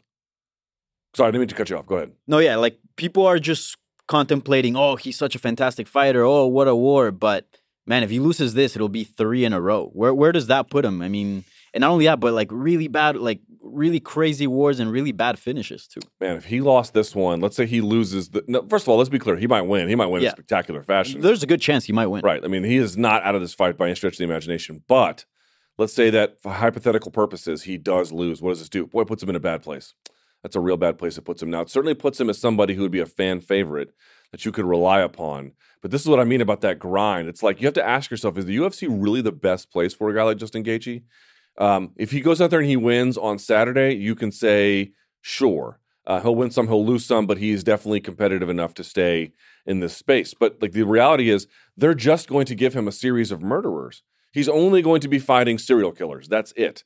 Guys like James Vick, guys like Dustin Poirier, guys like Eddie Alvarez, frankly, even Michael. Dude, Michael Johnson gave him the business before you know things didn't go his way, but he knocked down. I mean, he came very close to beating Justin Gaethje. So you have to ask yourself, like, is a guy with that kind of fighting style is this really the best place for him? Because here's the truth: the only matchups he's really going to get, the kinds that get the fans all worked up, are the kinds where he's going to get abused. He might win, he might lose, but you've seen it, man. He doesn't get out of these fights without taking a, a substantial amount of abuse, and so you lose three in a row. Now you got to just wonder, like, how much how much more of this is there viable for a, a promotional entity? Because does, do people really want to see him fight like people outside the top 15, even though they might be very. And by the way, guys outside the top 15, they're pretty good. Especially at lightweight. Hell yeah. yeah. They're pretty good fighters. So that would be a really bad spot. It's a big win for him. It's not like three losses in a row. Oh, will he get cut? That's not the issue. The issue is if you lose three in a row, now where are you in a division where they can maximize what you do for them? It makes the most sense if you can just win enough to stay in that orbit. Once you lose that space, it's a different equation. Yeah, it, it I wouldn't say it's exactly a do or die, but man, it, it definitely changes career paths, right? Yes. It's like take left or right here. And uh, if he loses to James Vick, especially if he gets finished, can the UFC still go back to that well and just, you know, pull the same card and just keep putting him in exciting fights? Until what point are fans going to be like, look, I don't want to watch this anymore? Yeah, no, I think they still want to watch him, but if he's getting abused by guys outside the top 15, because by, by the way, all this abuse is cumulative. Yeah. Right? Or accumulative, I should say. Um, then, you know, it's going to get easier and easier for the guys outside of that orbit to get their hands on him. So, you know, Justin Gaethje has his work cut out for him here. By the way, I asked Paul Felder about that. Where are you on this one? Where he, A, is it A, he needs to incorporate wrestling because I, he is, by the way, he's a very good wrestler and he could really add some safety to his game. And, and I bet, but by the way, savage ground and pound. Or B, he's been fighting this way for so long that adding wrestling will actually throw him off of his game. Where are you on that one? You know, I, I, would always like to see him wrestle just because he has really good wrestling credentials. And the few times that he's shown, I, have been following since uh, WSOF. Yeah. Uh, the few times that he has shown wrestling, it's pretty good. Um, so I would like to use him. I, I would like to see him use his wrestling just to be a little smarter in his fights. But man, if that's his brand, that's who he is. You know, you can't change a guy. I do think there's a path to victory without wrestling. I think Vick backs up a lot in a straight line and, and he keeps his chin up and he's very tall as well. And uh, that'll leave Gaethje a lot of a lot of room to you know throw powerful hooks and you know I, if, from my understanding, uh, Vick has been finished before, right? He has, so, yeah. I think Beneil Dariush did it. Yes. So you know, there's there's that. I something that I didn't think of, which Paul Felder brought up, is the leg kicks. Yep. Gaethje's got brutal leg maybe, kicks. Maybe the best in the division. Yep, and that guy's tall, has long legs, and you know that, that could definitely be a factor. It's going to well. be a fun fight. Oh yeah. All right, let's get some more of these calls because these donks left them. Let's talk about Demetrious Johnson. All right. Hey Luke, this is Edgar from Houston, Texas. I have a quick question for you. Uh, do you think we've seen the last of Champion DJ by his own choice? I'm thinking maybe he got tired of being champion. Maybe he doesn't want, want it anymore. Every time he fought, one there were only two stories that would revolve around him. One, why are your numbers awful? Two, when are you going to fight TJ? All, nonstop. I'm thinking now he's able to sit back, play on Twitch, spend time with his family, heal up. Maybe he doesn't need it anymore. He's already one and one with uh, the champ, current champ. His win over Cejudo was more convincing. He's already mentioned he doesn't want to fight TJ. Let me know what you think. All right, thank you so much. Sorry for rambling. Bye. Yes, he's a liar. This gentleman, Edgar from uh, Houston, Texas. He promised us a short question. Yeah, forty-six seconds, man. Mentiras. Yep. Uh, okay, boy, that's a great question. I would still say competitively, there's no doubt in my mind he would like to get his belt back. Certainly, I, I bet he thinks he can beat Cejudo if they fought a third time. By the way, you could have easily scored that fight for him, so it's not some crazy idea at all. So I think that the competitor in him absolutely wants to maximize what he can do. I will say something that uh, you know what I mentioned this before. I'm not going to say who it was, Danny. Somebody in the UFC once told me something, and the first time they told me this, it was a very high-ranking person. The first time they told me this, I thought it was them trying to cover for low wages. Here's what he told me. He goes, um, "It was better when we could pay guys very." I'm paraphrasing. It was better when we could pay guys very little because they would fight more often. Hmm. And uh, we wanted to, you know, when you start giving out big checks, they don't fight as much. And at first, I was like, "Well, that's a really ghoulish thing to say," but dude, there's kind of something to it. I'm sorry, there just is. You look around, you got, you know, I guess they're going to sign here Luke Rockhold and Chris Weidman, but you heard Luke Rockhold being like, I'm not going to get back in there unless it's the right deal. And it's like, he's like, I've got all these businesses going on outside MMA. Do I need to say anything about the Diaz brothers? Uh, GSP did a long career and took a hiatus, but nevertheless, you look at that. Look at Conor McGregor taking time off. You see, dude, you see it all the time. Guys who get money outside of the cage, they take a they take a couple big paychecks. And Demetrious has, you know, obviously been around and put his work in. But I'm just saying, they start to get outs, they start to take them. That is not nearly the same case in boxing, where once they get to high earning potential, they try to stay in that orbit as long as possible.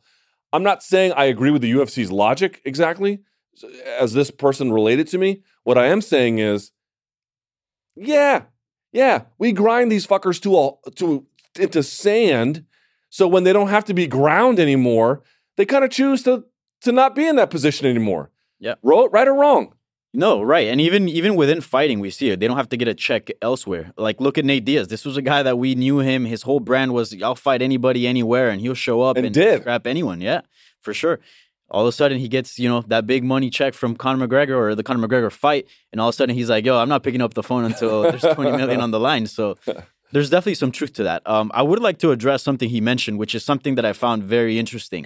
Have you noticed that a lot of champions, and this is not true for everyone, but they look relieved once they lose the belt? I mean, GSP Yes. wanted to leave. Great Anderson point. Silva when he lost to uh, Chris Weidman, and certainly Demetrious Johnson. I mean, I'm sure he was sad, and part of him was sure, but he wasn't devastated. He wasn't Daniel Cormier crying, you know, af- after the, the loss. He was in, in some ways he kind of felt like, okay, now I don't have this thing. Now I don't have anybody asking me when's your next fight. Now I don't have a duty to be constantly defending this. And think about it too. Like if you're Henry Cejudo, he won the Olympic champion. He won the Olympics what ten years ago? Oh, I think yesterday. I think yesterday was the ten year anniversary of the Beijing Games where uh, where he won.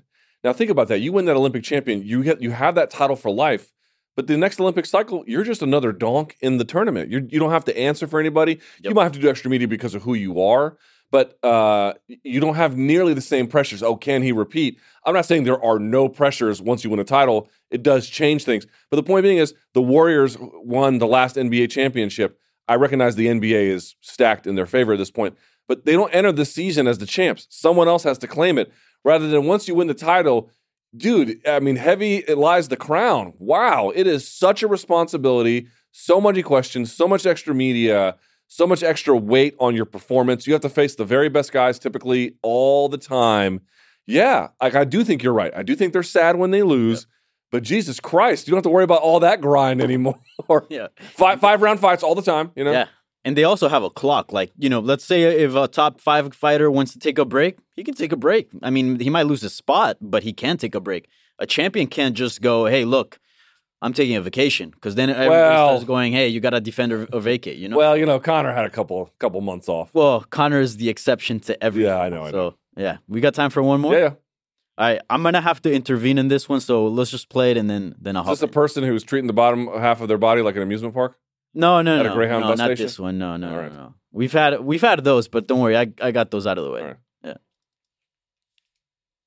This is Kyle from Houston. Luke, I want you to pick one of the two.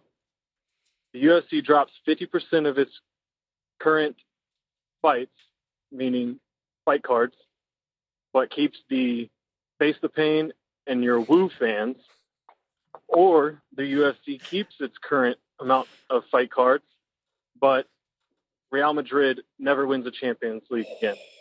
Which would you Right. choose? Thanks. L- l- let me hop in real quick because um, kind of botched the setup. He did, he did. So, how about this? No face the pain, no more woos.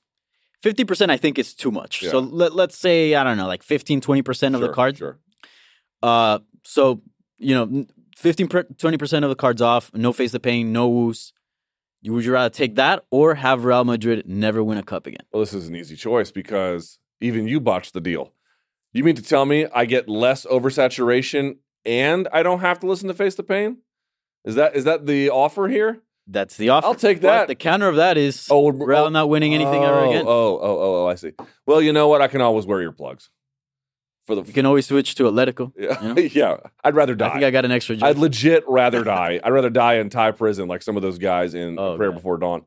Uh, no, no, I would take the wooing and just wear earplugs. Look, I've already hate humanity and I'm 39, right?